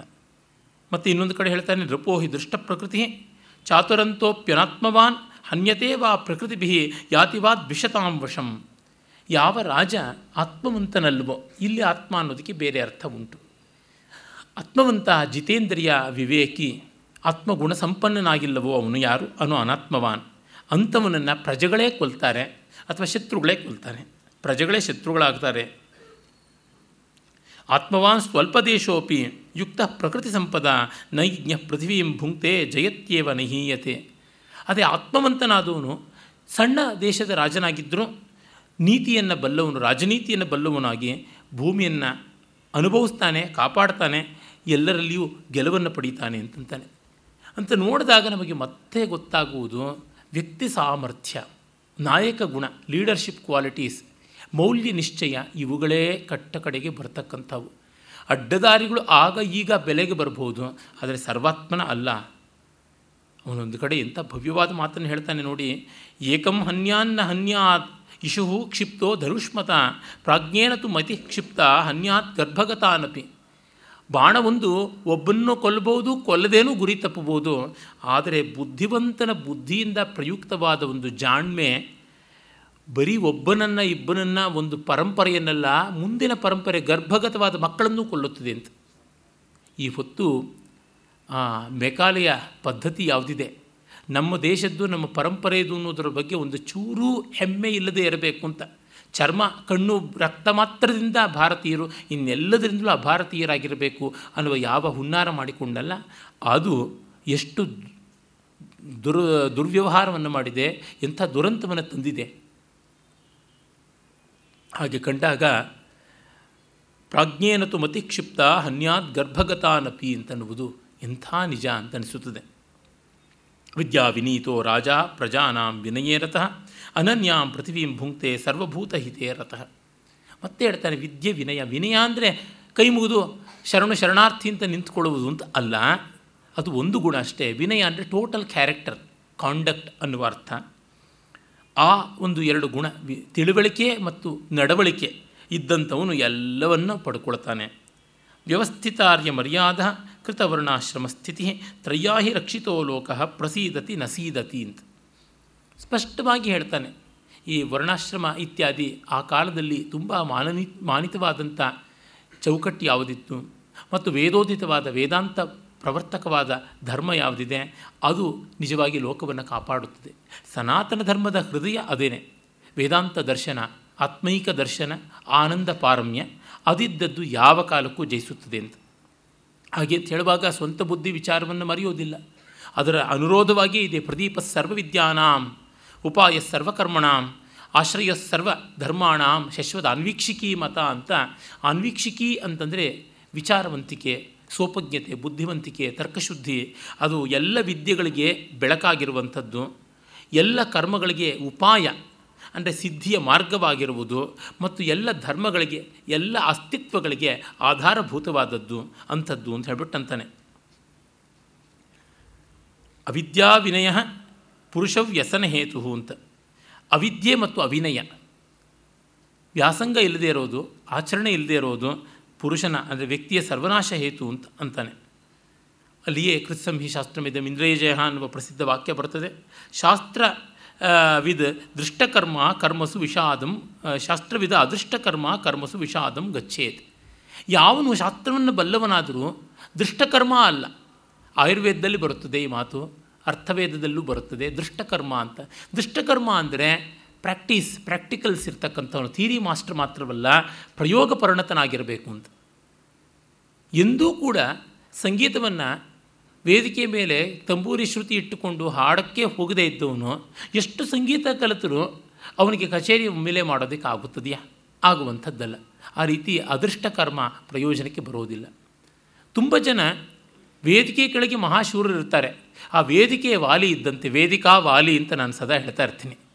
ಡಯಾಸ್, ಮೈಕು, ಪೋಡಿಯಂ, ಫೋರ್ಮ್ ಎಲ್ಲ ಒಂದು ವಾಲಿ ಹಾಗೆ. ವಾಲಿ ಎದುರಿಗೆ ಯಾರು ಹೋದರೂ ಅರ್ಧ ಬಲವನ್ನು ಅವನು ತೊಗೊಂಡು ಬಿಡ್ತಾ ಇದ್ದ, ಅವನ ಕೊರಳಲ್ಲಿ ಕಾಂಚನ ಮಾಲೆ ಇತ್ತು ಅಂತ ಕಥೆ ಉಂಟು. ರಾಮಾಯಣದಲ್ಲಿ ಬರೋಲ್ಲ. ಆದರೆ ಮಹಾಭಾರತ ತಾತ್ಪರ್ಯ ನಿರ್ಣಯಾದಿ ಗ್ರಂಥಗಳಲ್ಲಿ ಹೇಳ್ತಾರೆ. ಚೆನ್ನಾಗಿದೆ ಆ ಕಲ್ಪನೆ. ಅಂದರೆ ವೇದಿಕೆಯ ಮೇಲೆ ಬಂದು ಕೂತ ತಕ್ಷಣ ಅರ್ಧ ಬಲ ಜಂಗಾಬಲ ಉಡುಗೋಗುತ್ತೆ ಅಷ್ಟು ಜನರ ಕಣ್ಣಿಗೆ ತಾನು ಆಹುತಿ ಆಗ್ತಾ ಇರ್ತೀನಿ. ಧಾರಾಳವಾಗಿ ಮಾತಾಡಬೇಕು, ಮೀನಿಂಗೂ ಇರಬೇಕು. ಈ ರೀತಿಯಾದದ್ದು ಒಂದು ದೊಡ್ಡ ಕಷ್ಟ ಉಂಟು. ಎಷ್ಟೋ ಜನ ಟಿಪ್ಪಣಿಗಳನ್ನು ಇಟ್ಕೊಳ್ತಾರೆ. ಟಿಪ್ಪಣಿ ನೋಡೋದ್ರೊಳಗೆ ಪ್ರೇಕ್ಷಕರನ್ನು, ಶ್ರೋತೃಗಳನ್ನು ನೋಡೋದಿಲ್ಲ. ಇಲ್ಲಿ ನೋಡಿದ್ರೆ ಅದು ಹೋಗುತ್ತೆ, ಅದು ನೋಡಿದ್ರೆ ಇದು ಹೋಗುತ್ತೆ. ಎರಡನ್ನೂ ಮಾಡ್ಕೊಳ್ತಾ ಇರಬೇಕು. ಕೆಲವರು ಊಟಕ್ಕೆ ಕೂತಾಗ ಮಾತನಾಡ್ತಾರೆ. ಮಾತಾಡಿದ್ರೆ ಊಟ ನಿಂತು ಹೋಗುತ್ತೆ. ಇನ್ನು ಕೆಲವರು ಊಟ ಮಾಡುವಾಗ ಮಾತಾಡೋಕ್ಕಾಗೋದಿಲ್ಲ. ಅದು ಒಂದು ರೀತಿಯ ವ್ಯವಧಾನ ಎರಡೂ ಮಾಡ್ತಾ ಇರಬೇಕಾಗುತ್ತದೆ. ಇಂದು ನನ್ನ ಮಿತ್ರರು ವಸುಧೇಂದ್ರ ಅವರ ಮನೆಗೆ ಇನ್ನೊಬ್ಬರು ಸ್ನೇಹಿತರನ್ನು ಕರ್ಕೊಂಡು ಹೋಗಿದ್ದೆ. ಊಟಕ್ಕೆ ಕೂತ್ವಿ. ನಾನು ಮಾತಾಡ್ತಾ ಮಾತಾಡ್ತಾ ಊಟ ಮುಗಿಸಿಯೇ ಆಯಿತು. ಪಾಪ ಅವರು ವಸುಧೇಂದ್ರ ತಟ್ಟೆನಲ್ಲಿ ಸಾರನ್ನು ಇನ್ನೂ ಹಾಗೆಯೇ ಇತ್ತು. ನಾನು ಹೇಳಿದೆ, ನೀವು ಎರಡೂ ಮಾಡಬೇಕಲ್ಲಪ್ಪ ಅಂತ. ಕೆಲವ್ರಿಗಾಗುತ್ತದೆ, ಕೆಲವ್ರಿಗಾಗೋಲ್ಲ. ಹೀಗೆ ಎಷ್ಟೋ ಗುಣಗಳು ಉಂಟು. ಅಲ್ಲಿ ದೃಷ್ಟಕರ್ಮ ಅನ್ನುವುದು ತುಂಬ ಮುಖ್ಯ. ವೈದ್ಯರಿಗೂ ಅಷ್ಟೇ. ಚರಕ ಸುಶ್ರುತ ವಾಗ್ಭಟ ಅಂತ ಎಷ್ಟು ಅಲ್ಲಿಂದ ಇಲ್ಲಿಗೆ ಜಾಡಿಸಿದ್ರೂ ಅವರನ್ನು ಪ್ರಯೋಗದಲ್ಲಿ ತಂದು ಕೊಡಬೇಕಲ್ವ ಬಹಳ ಮುಖ್ಯವಾದದ್ದು. ಕಾರ್ಯ ಸಾಮರ್ಥ್ಯಾದ್ದಿ ಪುರುಷ ಸಾಮರ್ಥ್ಯಂ ಕಲ್ಪ್ಯತೆ. ಒಬ್ಬ ವ್ಯಕ್ತಿಯ ಸಾಮರ್ಥ್ಯ ಅನ್ನೋದು ಕೆಲಸದಿಂದಲೇ ಗೊತ್ತಾಗುವುದು. ಸುಮ್ಮನೆ ಮುಖ ನೋಡಿದ್ರೆ ಗೊತ್ತಾಗುವಂಥದ್ದಲ್ಲ. ಪಂಚತಂತ್ರದ ಯುಧಿಷ್ಠಿರ ಅನ್ನುವ ಒಬ್ಬ ಕುಂಬಾರನ ಕಥೆ ಉಂಟು. ಮುಂದೆ ಪಂಚತಂತ್ರದ ಪ್ರಕರಣಗಳನ್ನು ನೋಡೋವಾಗಿ ಹೇಳ್ತೀನಿ. ಆ ಡೀಟೇಲ್ ಆಗಿ ಕಥೆ. ಅವನ ಹಣೆ ಮೇಲೆ ಒಂದು ದೊಡ್ಡ ಗಾಯ ಆಗಿರುತ್ತೆ. ಅದು ಯಾವಾಗಲೂ ಅವನು ಕುಡಿದು, ಉರುಳಿ ಬಿದ್ದು, ಒಂದು ಒಡಕು ಮಡಕೆ ತುಂಡು ಹಣೆಗೆ ಚುಚ್ಚಿಕೊಂಡು ಆಗಿದ್ದು ಅವನು ಯಾವುದೋ ದೇಶಕ್ಕೆ ಹೋದರೆ ಒಬ್ಬ ರಾಜ, ಇದು ವೀರಲಕ್ಷ್ಮ, ವೀರನ ಗುರುತು, ಮಹಾವೀರ ಯುದ್ಧದಲ್ಲಿ ಕಾಡಾಕಾಡಿ ನಿಂತು ಹೋರಾಟ ಮಾಡಿರಬೇಕು, ಅದಕ್ಕೆ ಅದು ಗಾಯ ಅಂತ ಸೇನಾಪತಿ ಪದವಿ ಕೊಡ್ತಾನೆ. ಆಮೇಲೆ ಯುದ್ಧ ಬಂದಾಗ, ಏನಪ್ಪ, ಹೇಗೆ ಅಂತಂದರೆ, ಬನ್ನಿ, ನಮ್ಮ ಹಳ್ಳಿಗೆ ಹೋಗೋಣ, ನಿಮಗೂ ಒಂದು ಚಕ್ರ ಏರ್ಪಾಟ್ ಮಾಡಿಕೊಡ್ತೀನಿ, ಮಣ್ಣಿನ ಮಡಿಕೆ ಮಾಡೋಣ ಇಬ್ಬರು ಅಂದಾಗ, ಅಯ್ಯೋ ಈ ತರಹನ ಅಂತ ಅನ್ಸ್ಕೋತಾನೆ. ಹಾಗೆ ಕೆಲಸದಿಂದ ತಿಳಿಕೊಳ್ಬೇಕಾದದ್ದು, ಪ್ರಾಯಶ್ಚ ಕೋಪವಶಾಹ ರಾಜಾನ ಪ್ರಕೃತಿ ಕೋಪೈರ್ಹತಾಹ ಶ್ರೂಯಂತೆ ಕಾಮವಶಾಹ ಕ್ಷಯವ್ಯಸನ ನಿಮಿತ್ತ ನಿಮಿತ್ತಂ ಅರಿವ್ಯಾಧಿಭಿ ಸುಮತಾ, ಸುಮಹತಾಪ್ಯರ್ಥೇನ ನ ಕಶ್ಚನ ಶರೀರ ವಿನಾಶಂ ಇಚ್ಛೇತ್. ನೋಡಿ, ಕೋಪದಿಂದ ಕೆರಳ್ತಾ ಇರುವಂಥ ರಾಜರುಗಳಿಗೆ ಪ್ರಜಾಕೋಪವೇ ಮೃತ್ಯುವಾಗಿಬಿಡುತ್ತದೆ. ಹಾಗೆ ಕಾಮಾದಿಗಳಿಗೆ ವಶರಾದವರಿಗೂ ಕೂಡ ಅನ್ನುವ ಮಾತನ್ನು ಹೇಳ್ತಾನೆ. ಷಡ್ವರ್ಗ ವಶಗಾಹ ಬಹವೋ ರಾಜಾನಃ ವಿನಷ್ಟ ಒಂದು ದೇಶಕ್ಕೆ ನಾಶ ಬರೋದು ಆ ದೇಶದ ಜನರ ಲಾಂಪಟ್ಯದಿಂದಲೇ. ಅದಕ್ಕೆ ಎಲ್ಲ ದೇಶಗಳು ಸಾಕ್ಷಿಯಾಗಿವೆ. ಹೊರಗಿನ ಶತ್ರುವಿಗಿಂತ ಆ ಒಳಗಿನ ಶತ್ರುಗಳೇ ದೊಡ್ಡ ಮೃತ್ಯುಗಳಾಗಿಬಿಡ್ತಾರೆ ಅನ್ನೋದ್ರೊಳಗೆ ಸಂದೇಹವಿಲ್ಲ. ಚರಿತ್ರಂ ಅಕೃತಂ ಧರ್ಮ್ಯಂ ಕೃತಂ ಚಾನ್ಯೈ ಪ್ರವರ್ತಯೇತ್. ಪ್ರವರ್ತಯನ್ನ ಚಾಧರ್ಮ್ಯಂ ಕೃತಂ ಚಾನ್ಯೈರ್ ನಿವರ್ತಯೇತ್. ನೋಡಿ, ಚರಿತ್ರಂ ಅಕೃತಂ ಧರ್ಮ್ಯಂ ಕೃತಂ ಚ ಅನ್ಯೈ ಪ್ರವರ್ತಯೇತ್. ನಾನು ಮಾಡೋಕ್ಕೆ ಆಗದೇ ಇರತಕ್ಕಂಥ ಸತ್ಕಾರ್ಯವನ್ನು ಬೇರೆಯವರಿಂದಲಾದರೂ ಆಗಲಿಂತ ಮಾಡಿಸಬೇಕು. ಮತ್ತು, ಪ್ರವರ್ತಯೇನ್ನ ಅಧರ್ಮ್ಯಂ, ಅನ್ಯೈಹಿ ನಿವರ್ತಿತಂ. ಆದರೆ ಬೇರೆಯವರು ಆರಂಭ ಮಾಡಿದ ಅಧರ್ಮವನ್ನು ತಾನು ಮುಂದುವರಿಸಬಾರದು ಅಂತ. ತಾನು ಮಾಡದ ಒಳ್ಳೆಯ ಕೆಲಸವನ್ನು ಬೇರೆಯವರು ಮಾಡಲಿ ಅಂತ ಉತ್ತೇಜನ ಕೊಡಬೇಕು. ನನಗಾಗಲಿಲ್ಲಪ್ಪ, ನೀನಾದರೂ ಮಾಡು ಅಂತ. ಅರೆ, ಇನ್ನೊಬ್ಬ ಮಾಡಿದ ಕೆಟ್ಟ ಕೆಲಸವನ್ನು ನಾನು ಮಾಡಬಾರ್ದು ಅದನ್ನು ನಿಯಂತ್ರಣ ಮಾಡಬೇಕು ಅಂತ. ಈ ರೀತಿಯಾದದ್ದು ಎಲ್ಲ ಕಾಲಕ್ಕೂ ಸಂಗತ. ಆದರೆ ಅನುಷ್ಠಾತರು ಮಾತ್ರ ದುರ್ಲಭವಾಗ್ತಾ ಹೋಗ್ತಾರೆ. ಅತ್ರ ಸತ್ಯ ಸ್ಥಿತೋ ಧರ್ಮ ವ್ಯವಹಾರಸ್ತು ಸಾಕ್ಷಿಷು ಚರಿತ್ರಂ ಸಂಗ್ರಹೇ ಪುಂಸಾಂ ರಾಜ್ಞಾಂ ಅಜ್ಞಾತು ಶಾಸನಂ. ಇಲ್ಲಿ ಹೇಳ್ತಾರೆ ಧರ್ಮ ಅನ್ನುವುದು ಸತ್ಯದಲ್ಲಿದೆ, ಮತ್ತು ಅದು ಸಾಕ್ಷಿಗಳಲ್ಲಿ ಇದೆ, ಮತ್ತು ಸಜ್ಜನರ ನಡವಳಿಕೆಯಲ್ಲಿದೆ, ಮತ್ತು ರಾಜನ ಆಜ್ಞೆಯಲ್ಲಿ ಇದೆ ಅಂತ ಹೇಳ್ತಾನೆ. ಜೊತೆಗೆ ಉತ್ತರೋತ್ತರ ಬಲಿಷ್ಠತೆ ಹೇಗೆ ಬರುತ್ತದೆ ಅಂತ ಕಟ್ಟ ಕಡೆಗೆ ರಾಜಾಜ್ಞೆ ಬಲವತ್ತರವಾದದ್ದು ಅದರಿಂದ ರಾಜ ಸಾಚ ಆಗಿರಬೇಕು ಅಂತಾನೆ. ಇನ್ನು ಸ್ತ್ರೀಧನದ ಬಗ್ಗೆ ಹೇಳ್ತಾ, ಸ್ತ್ರೀಧನವನ್ನು ಯಾವತ್ತೂ ದುಂದು ಮಾಡಬಾರ್ದು, ಪೋಲು ಮಾಡಬಾರ್ದು, ಹೆಣ್ಣು ಮಕ್ಕಳ ಸೊತ್ತನ್ನು ನುಂಗಬಾರದು ಅಂತ ಹೇಳ್ತಾನೆ. ಅದೇ ರೀತಿ ವಿಧವೆಯರ ಒಂದು ಹಣವನ್ನು, ಅವರ ಸಂಪಾದನೆಯನ್ನು, ಸ್ವತಂತ್ರವಾಗಿ ಬದುಕ್ತಾ ಇರ್ತಕ್ಕಂಥ ಅವ್ರ ವ್ಯಕ್ತಿತ್ವವನ್ನು ಹಾಳು ಮಾಡುವ ಪ್ರಯತ್ನ ಮಾಡಬಾರ್ದು, ಅವರ ದುಡ್ಡು ಕಾಸನ್ನು ನುಂಗಿ ನುಣಿಬಾರ್ದು ಅಂತ ಎಷ್ಟೋ ಚಿಟ್ ಫಂಡ್ಗಳು. ಇಪ್ಪಪ್ಪ ಪಾಪ ಎಷ್ಟೋ ಜನ ಒಂಟಿಗಳು, ಬ್ರಹ್ಮಚಾರಿಗಳು ಸ್ಪಿನಿಸ್ಟರ್ಸು ಅಂತೆಲ್ಲ ಇರ್ತಾರಲ್ಲ, ವಿಧವೆಯರು, ವಿಧುರರು, ಅವರಿಗೆಲ್ಲ ಅವ್ರನ್ನ ಅವರೇ ನೋಡ್ಕೊಳ್ಬೇಕಾಗಿರ್ತದೆ. ಅವ್ರು ಎಲ್ಲಿಯೋ ಹೋಗ್ಬಿಟ್ಟಿದ್ರೆ ಯಾವುದೋ ಒಂದು ಇರುತ್ತಲ್ಲ ಬೇರೆ ಬೇರೆ ರೀತಿಯಾದಂಥ ಚಿಟ್ ಫಂಡ್ಗಳು ಅಲ್ಲಿ ಹಾಕ್ತಾರೆ. ಕೆಟ್ಟ ಫಂಡ್ಗಳಾಗತ್ತವೆ ಅವು. ಹಾಗ ಆ ಮಾಡದಂತೆ ಮುಳುಗಡೆ ಆಗದಂತೆ ನೋಡಬೇಕು ಅನ್ನುವ ಮಾತುಗಳನ್ನೆಲ್ಲ ಅವನು ಹೇಳ್ತಾನೆ. ಮತ್ತೆಲ್ಲ ಕಡೆಯಲ್ಲೂ ಕೋಶಪೂರ್ವಾಹ ಸರ್ವೇ ಸಮಾರಂಭಾಹ ಅಂತ ಹೇಳ್ತಾನೆ. ದುಡ್ಡು ಕಾಸು ಗಟ್ಟಿಯಾಗಿರಬೇಕು ರಾಜ್ಯದಲ್ಲಿ. ಅಲ್ಪಕೋಶೋ ಹಿ ರಾಜ, ಪೌರ ಜಾನಪದಾನೇವ ಗ್ರಸತೆ. ದುಡ್ಡಿಲ್ಲದ ರಾಜನ್ನ ಊರಿನ ಜನರೇ ನುಂಗುಬಿಡ್ತಾರೆ ಅಂತ. ಈಚೆಗೆ ತುಂಬ ಕೋಲಾಹಲವಾಯಿತು. ಪೆಂಗ್ವಿನ್ ಪ್ರಕಾಶನದವರು ವೆಂಡಿ ಡ್ಯಾನೆಗರ್ನ ಒಂದು ಅವಲಕ್ಷಣದ ಪುಸ್ತಕ the Hindus an alternative history ಎನ್ನುವ ಪುಸ್ತಕವನ್ನು ಅವರು ಹಿಂದೆ ತೆಗೆದುಕೊಂಡರು. ಅದು ಯಾಕೆ ತೆಗೆದುಕೊಂಡರು? ಭಾರತ ದೇಶದಲ್ಲಿ ತರುಣ ಪೀಳಿಗೆಯಲ್ಲಿ ಇಂಗ್ಲೀಷ್ ಬಂದವರು ತುಂಬ ಕೋಟಿಗಟ್ಟಲೆ ಜನ ಇದ್ದಾರೆ.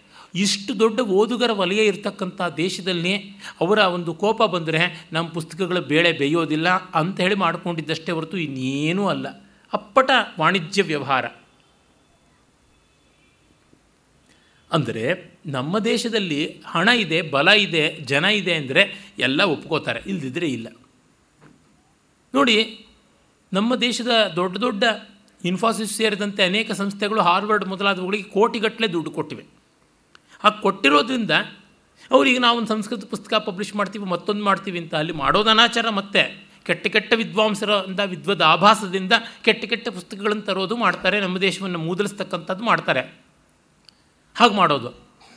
ಈಗ ಇನ್ನೂ ದುಡ್ಡು ಕೊಡ್ತಾ ಇದ್ದಾರೆ ಅಂತ ಕನ್ನಡದ ಬಗ್ಗೆ ಸಂಶೋಧನೆ ಮಾಡ್ತೀವಿ, ತೆಲುಗಿನ ಬಗ್ಗೆ ಮಾಡ್ತೀವಿ, ತಮಿಳಿನ ಬಗ್ಗೆ ಮಾಡ್ತೀವಿ ಅಂತೆಲ್ಲ ಶುರು ಮಾಡ್ಕೊಂಡಿದ್ದಾರೆ. ಅವ್ರಿಗೇನು ತೀಟೆ ಇಲ್ಲ. ಯಾರು ದುಡ್ಡು ಕೊಟ್ಟರೆ ಅಲ್ಲಿ? ಈ ರೀತಿಯಾದದ್ದು.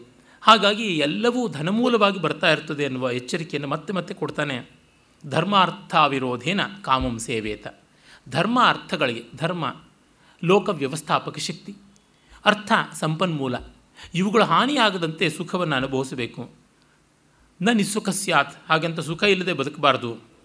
ಸಮಂವಾ ತ್ರಿವರ್ಗಂ ಅನ್ಯೋನ್ಯಂ ಅನುಬಂಧಂ. ಸಮವಾಗಿ ತ್ರಿವರ್ಗವನ್ನು ಅನ್ಯೋನ್ಯವಾಗಿ ಮಾಡಬೇಕು. ಧರ್ಮದಿಂದ ಅರ್ಥವನ್ನು, ಅರ್ಥದಿಂದ ಧರ್ಮವನ್ನು, ಉಭಯವನ್ನು ಕಾಮದಿಂದ ಬಾಧಿಸದಂತೆ ನೋಡಿಕೊಳ್ಬೇಕು. ನಾದನ ಪ್ರಾಪ್ನುವಂತ್ಯರ್ಥಾನ್ ನರ ಯತ್ನಶತೈರಪಿ ಅರ್ಥೈರರ್ಥ ಪ್ರಬಧ್ಯಂತೆ ಗಜ ಪ್ರತಿಗಜೈರಿವ. ಒಂದು ಹಂತ ಆದಮೇಲೆ ದುಡ್ಡಿಂದಲೇ ದುಡ್ಡು ಬರುತ್ತದೆ. ನೀವು ದುಡಿಲೇಬೇಕಾಗಿಲ್ಲ, ದುಡ್ಡು ದುಡ್ಡನ್ನು ದುಡಿಯುತ್ತೆ. ಬ್ಯಾಂಕಲ್ಲಿ ಬಡ್ಡಿ ಬೆಳೆದಂತೆ. ಆನೆಯನ್ನು ಆನೆಯೇ ವಶ ಮಾಡ್ಕೊಳ್ಳೋದು, ಕೆಡ್ಡಾಗೆ ಬೀಳಿಸ್ಕೊಂಡ ಆ ಆನೆ ಏಳಿಸೋದು ಬೇರೆ ಪಳಗಿಸಿದ ಆನೆಯಿಂದಲೇ. ಹೀಗಾಗಿ ಒಂದು ಹೆಣ್ಣಾನೆಯನ್ನು ಕಳಿಸಿ ಅದರ ಆಕರ್ಷಣೆಯಿಂದ ಗಂಡ ಆನೆಯನ್ನು ಮತ್ತೆ ಬೀಳಿಸ್ಕೊಂಡು, ಎಳೆಸ್ಕೊಂಡು ಬರ್ತಾರೆ. ಹೀಗೆ ಗಜ, ಗಜದಿಂದಲೇ ಹೇಗೆ ನಮ್ಮ ವಶಕ್ಕೆ ಬರುತ್ತದೆಯೋ ಹಾಗೆ ಹಣದಿಂದಲೇ ಹಣ ಬರುತ್ತದೆ. ಆ ಮಟ್ಟಕ್ಕೆ ನೀವು ದುಡಿಯಬೇಕಾಗುತ್ತದೆ ಅಂತ ಹೇಳ್ತಾನೆ. ಆಕರ ಪ್ರಭವ ಕೋಶ ಕೋಶಾತ್ ದಂಡ ಪ್ರಜಾಯತೆ ಪೃಥ್ವೀ ಕೋಶದಂಡಾಭ್ಯ ಕೋಶದಂಡಾಭ್ಯಾಂ ಪ್ರಾಪ್ಯತೆ ಕೋಶಭೂಷಣ ಹಾಗಾಗಿ ಆಕರ ಪ್ರಭವ ಗಣಿ ಮೊದಲಾದಂಥ ನಿಕ್ಷೇಪಗಳಿಂದಲೇ ಕೋಶ ವೃದ್ಧಿಯಾಗುತ್ತದೆ. ಈ ಕೋಶ ದಂಡದಿಂದ, ಸೈನ್ಯದಿಂದ ಚೆನ್ನಾಗಿ ಕಾಪಾಡಲ್ಪಡುತ್ತದೆ. ಹೀಗಾಗಿ ultimately it is money and power power and money money leads to power and power leads to money ಇವುಗಳು ಅನ್ಯೋನ್ಯವಾಗಿರುತ್ತವೆ ಅಂತಂದರೆ ಇದಕ್ಕಿಂತ ದೊಡ್ಡ ಪೊಲಿಟಿಕಲ್ ಫಿಲಾಸಫಿ ಮೂರು ಲೋಕದಲ್ಲಿಯೂ ಇಲ್ಲ. ಪ್ರಜಾ ಸುಖೇ ಸುಖಂ ರಾಜ್ಞ ಪ್ರಜಾನಾಂಚ ಹಿತೇ ಹಿತಂ. ನಾತ್ಮ ಪ್ರಿಯಂ ಪ್ರಿಯಂ ರಾಜ್ಞ ಪ್ರಜಾನಾಂತು ಹಿತಂ ಹಿತಂ ಅಥವಾ ಪ್ರಜಾನಾಂತು ಪ್ರಿಯಂ ಪ್ರಿಯಂ ಅಂತ ಪಾಠ ಉಂಟು.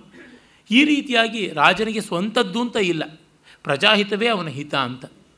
ಎಷ್ಟು ಜನ ಇದ್ದಾರು ನಾಯಕರು ಗೊತ್ತಿಲ್ಲ. ಹಾಗಿದ್ದವರು ಮಾತ್ರ ಲೋಕಕ್ಕೆ ತಾರಕರಾಗಿ, ಪಾವಕರಾಗಿ ಬರ್ತಾರೆ. ಕ್ಷೀಣಾ ಪ್ರಕೃತಯೋ ಲೋಭಂ ಲುಬ್ಧಾ ಯಾಂತಿ ವಿರಾಗತಾಂ ವಿರಕ್ತ ಯಾನ್ ಯಾತ್ಯಮಿತ್ರಂ ಯಾಂತ್ಯಮಿತ್ರಂ ವಾ ಭರ್ತಾರಂ ಘಂತಿ ವಾ ಸ್ವಯಂ. ಪ್ರಜೆಗಳು ತುಂಬ ಸ್ವರ್ಗೋಗ್ಬಿಟ್ರೆ ಅವರಿಗೆ ಎಲ್ಲದರೊಳಗೂ ಆಸಕ್ತಿ ಹೋಗ್ಬಿಡುತ್ತೆ. They lose interest in everything ದುಡಿಯೋದಕ್ಕೂ ಆಗೋಲ್ಲ, ನಿಲ್ಲೋದಕ್ಕೂ ಆಗೋಲ್ಲ, ಕೆಣಕೋದಕ್ಕೂ ಆಗೋಲ್ಲ ಕಾದುವುದಕ್ಕೂ ಆಗೋಲ್ಲ, ಏನೂ ಆಗೋಲ್ಲ. ಅವರು ಸ್ವಾಮಿಗೆ ವೈರಿಗಳಾಗಿಬಿಡ್ತಾರೆ. ಇಲ್ಲ, ಶತ್ರುಗಳ ಜೊತೆ ಸೇರಿಬಿಡ್ತಾರೆ. ಅದರಿಂದ ಎಚ್ಚರದಲ್ಲಿರಬೇಕು ಅಂತ ರಾಜನ ಬಗ್ಗೆ ಹೇಳ್ತಾನೆ. ನ ಕಂಚಿದ್ ಅವಮನ್ಯೇತ ಸರ್ವಸ್ಯ ಶೃಣುಯಾನ್ಮತಂ ಬಾಲಸ್ಯಾಪ್ಯರ್ಥವದ್ವಾಕ್ಯಂ ಉಪಯುಂಜೀತ ಪಂಡಿತ. ಎಂದು ಯಾರನ್ನೂ ಸ್ಥಾನದಲ್ಲಿದ್ದವರು ಅವಮಾನಕ್ಕೆ ಒಳಪಡಿಸಬಾರದು. ಈ ಹೊತ್ತಿನ ಚುನಾವಣೆಗಳ ಪ್ರಕರಣ ಪ್ರಹಸನದಲ್ಲಿ ಅದೇನು ಬೀಭತ್ಸ, ಅದೇನು ಅಶ್ಲೀಲವಾಗಿ ಒಬ್ಬರನ್ನೊಬ್ಬರು ಬೈದಾಡಿಕೊಳ್ತಾ ಇದ್ದಾರೆ ಅಂತ ನೋಡಿದ್ರೆ ನಮ್ಮ ಈ ಮುಖ್ಯಮಂತ್ರಿ ಎನ್ನುವ ನಾಮಧೇಯದ ಅಧಮಾಧಮರು ಯಾರು ಇದ್ದಾರಲ್ಲ ಅವರ ಬಾಯಿಂದ ಯಾವ ಚರಂಡಿ ಹರಿಯುತ್ತೆ ನೋಡಿ ಕೆಂಗೇರಿ ಪಕ್ಕದಲ್ಲಿ ಹರಿತಾ ಇರ್ತಕ್ಕಂಥ ಗಂಗೆ ನಾಚಿ ನೀರಾಗುತ್ತದೆ ಥೂಚಿ ಅಂತ. ಈ ಮಟ್ಟದಲ್ಲಿ ಹೊಲಸು ಬರ್ತಕ್ಕಂಥದ್ದು, ಎಲ್ಲ ನಾಯಕರು ಹಾಗ ಆಗುವಂಥದ್ದು. ಪರಾಕಾಷ್ಠೆ ಅದೇನು ಹತಾಶೆ ಬಂದಿದೆಯೋ ಏನೋ ಗೊತ್ತಾಗಿಲ್ಲ. ಅಷ್ಟು ನಿರ್ಲಜ್ಜವಾದ ಮಾತುಗಳನ್ನು ಆಡ್ತಾ ಇದ್ದಾರೆ ಕಾಂಗ್ರೆಸ್ನವರು. ನರೇಂದ್ರ ಮೋದಿಯ ಮೇಲಂತೂ ದಿನ ದಿನವೂ ದಿನ ದಿನವೂ ಬೈತಾ ಇದ್ದಾರೆ. ಅದೆಲ್ಲ ಆತನಿಗೆ ಅಭ್ಯುದಯ ಆಗುತ್ತೆ ಅನ್ನೋದು ಗೊತ್ತಿಲ್ಲ. ನಿಂದಕರಿರಬೇಕು, ಹಂದಿ ಹಂಗ ಊರಿನ ತುಂಬ ನಿಂದಕರಿರಬೇಕು ಅನ್ನುವಂತೆ ಆಗ್ತಾ ಇದೆ. ಆ ರೀತಿಯಾದ ವಾಕ್ಪಾರುಷ್ಯ ಯುಕ್ತವಾಗೋದಿಲ್ಲ. ಹುಡುಗರಿಂದಲೂ ಕೂಡ ಯುಕ್ತವಾದದ್ದನ್ನು ತಿಳ್ಕೊಂಡು ವಿಜ್ಞಾನಿಯಾದವನು, ವಿದ್ವಾಂಸನಾದವನು ಅನ್ವಯ ಮಾಡಿಕೊಳ್ಳಬೇಕು ಅಂತಲೇ ಸ್ಥಾನವಂತನಿಗೆ ಅದು ಬೇಕು. ಎಸ್ ಎಂ ಕೃಷ್ಣ ಆ ವಿಷಯದಲ್ಲಿ ತುಂಬ ಉತ್ತಮರಾದವರು. ಆತ ಎಂದೂ ಲೂಸ್ ಸ್ಟಾಕ್ ಮಾಡಲಿಲ್ಲ. ಆದರೆ ಈಗೆಲ್ಲ ನೋಡಿದ್ರೆ ಛೀ ಛೀ ಹೊಲಸು ಅಂತ ಅನಿಸುತ್ತದೆ. ಅಸಂವೃತಸ್ಯ ಕಾರ್ಯಾಣಿ ಪ್ರಾಪ್ಯ ಪ್ರಾಪ್ತಾನ್ಯಪಿ ವಿಶೇಷತಃ ನಿಸ್ಸಂಶಯಂ ವಿಪದ್ಯಂತೆ ಭಿನ್ನಪ್ಲವ ಇವೋಧದವು ಆದರೆ ಮಂತ್ರಾಲೋಚನೆಯನ್ನು ಮುಚ್ಚು ಮರೆ ಮಾಡಿಯೇ ಮಾಡಬೇಕು. ಕ್ಯಾಬಿನೆಟ್ ಡಿಸಿಷನ್ಸು ಬಟಾ ಬಯಲಾಗಬಾರ್ದು. ನಮ್ಮಲ್ಲಿ ಪಾರ್ಟಿ ನಿರಪೇಕ್ಷವಾಗಿ ಕ್ಯಾಬಿನೆಟ್ ಸೀಕ್ರೆಟ್ಸನ್ನು ಹೇಗೆ ವಾಣಿಜ್ಯದವರಿಗೋ, ವರ್ತಕರಿಗೋ, ಪರದೇಶದವರಿಗೋ, ಬೇರೆ ಬೇರೆ ಪ್ರಲೋಭನೆಯನ್ನು ಒಡತಕ್ಕಂಥವ್ರಿಗೆ ಎಲ್ಲರಿಗೂ ಬಟಾ ಬಯಲಾಗಿ ಮಾರಿಕೊಳ್ತಕ್ಕಂಥದ್ದು ಕಾಣ್ತಾ ಇದೆ. ಅದು ಒಡಕು ದೋಣಿಯಲ್ಲಿ ಸಮುದ್ರವನ್ನು ದಾಟುವುದಕ್ಕೆ ಹೋದಂತೆ ಭಿನ್ನ ಮಂತ್ರದಿಂದ ಅಗುಪ್ತ ಮಂತ್ರ ಎಂದೂ ರಕ್ಷಿತವಾಗೋಲ್ಲ, ಎಂದೂ ನಮ್ಮನ್ನು ಕಾಪಾಡೋಲ್ಲ ಅನ್ನುವ ಮಾತನ್ನು ಹೇಳ್ತಾನೆ. ಇನ್ನು ತೀಕ್ಷ್ಣದಂಡನಾಗಬಾರ್ದು ರಾಜ ಮೃದುದಂಡನಾಗಬೇಕು ತೀಕ್ಷ್ಣದಂಡೋ ಹಿ ಭೂತಾನಾಂ ಉದ್ವೇಜನೀಯ ಮೃದುದಂಡ ಪರಿಭೂಯತೆ ಯಥಾರ್ಹದಂಡ ಪೂಜ್ಯ. ತುಂಬ ತೀಕ್ಷ್ಣವಾದರೆ ಪೆನಾಲ್ಟಿ, ಲಾ ಆ್ಯಂಡ್ ಆರ್ಡರ್ ಎಲ್ಲರೂ ಒದ್ದಾಡಿಬಿಡ್ತಾರೆ. ಏನೂ ಇಲ್ಲ ಅಂದರೆ ಎಲ್ಲರೂ ಒದ್ದಾಡಿಸ್ತಾರೆ. ಹಾಗಾಗಿ ಯಥಾರ್ಹವಾಗಿರಬೇಕು ಅಪ್ರಣೀತೋ ಹಿ ದಂಡ ಮತ್ಸ್ಯನ್ಯಾಯಂ ಉದ್ಭಾವಯತಿ ಉದ್ಭಾವಯತಿ. ಆದರೆ ದಂಡವೇ ಇಲ್ಲ ಅಂದರೆ ಮಾತ್ಸ್ಯನ್ಯಾಯ ಅಂತೀವಲ್ಲ, ಚಿಕ್ಕ ಮೀನು ದೊಡ್ಡ ಮೀನು ನುಂಗತಕ್ಕಂಥದ್ದು ಅನಾರ್ಕಿ ಎನ್ನುವುದಾಗ್ಬಿಡ್ತದೆ.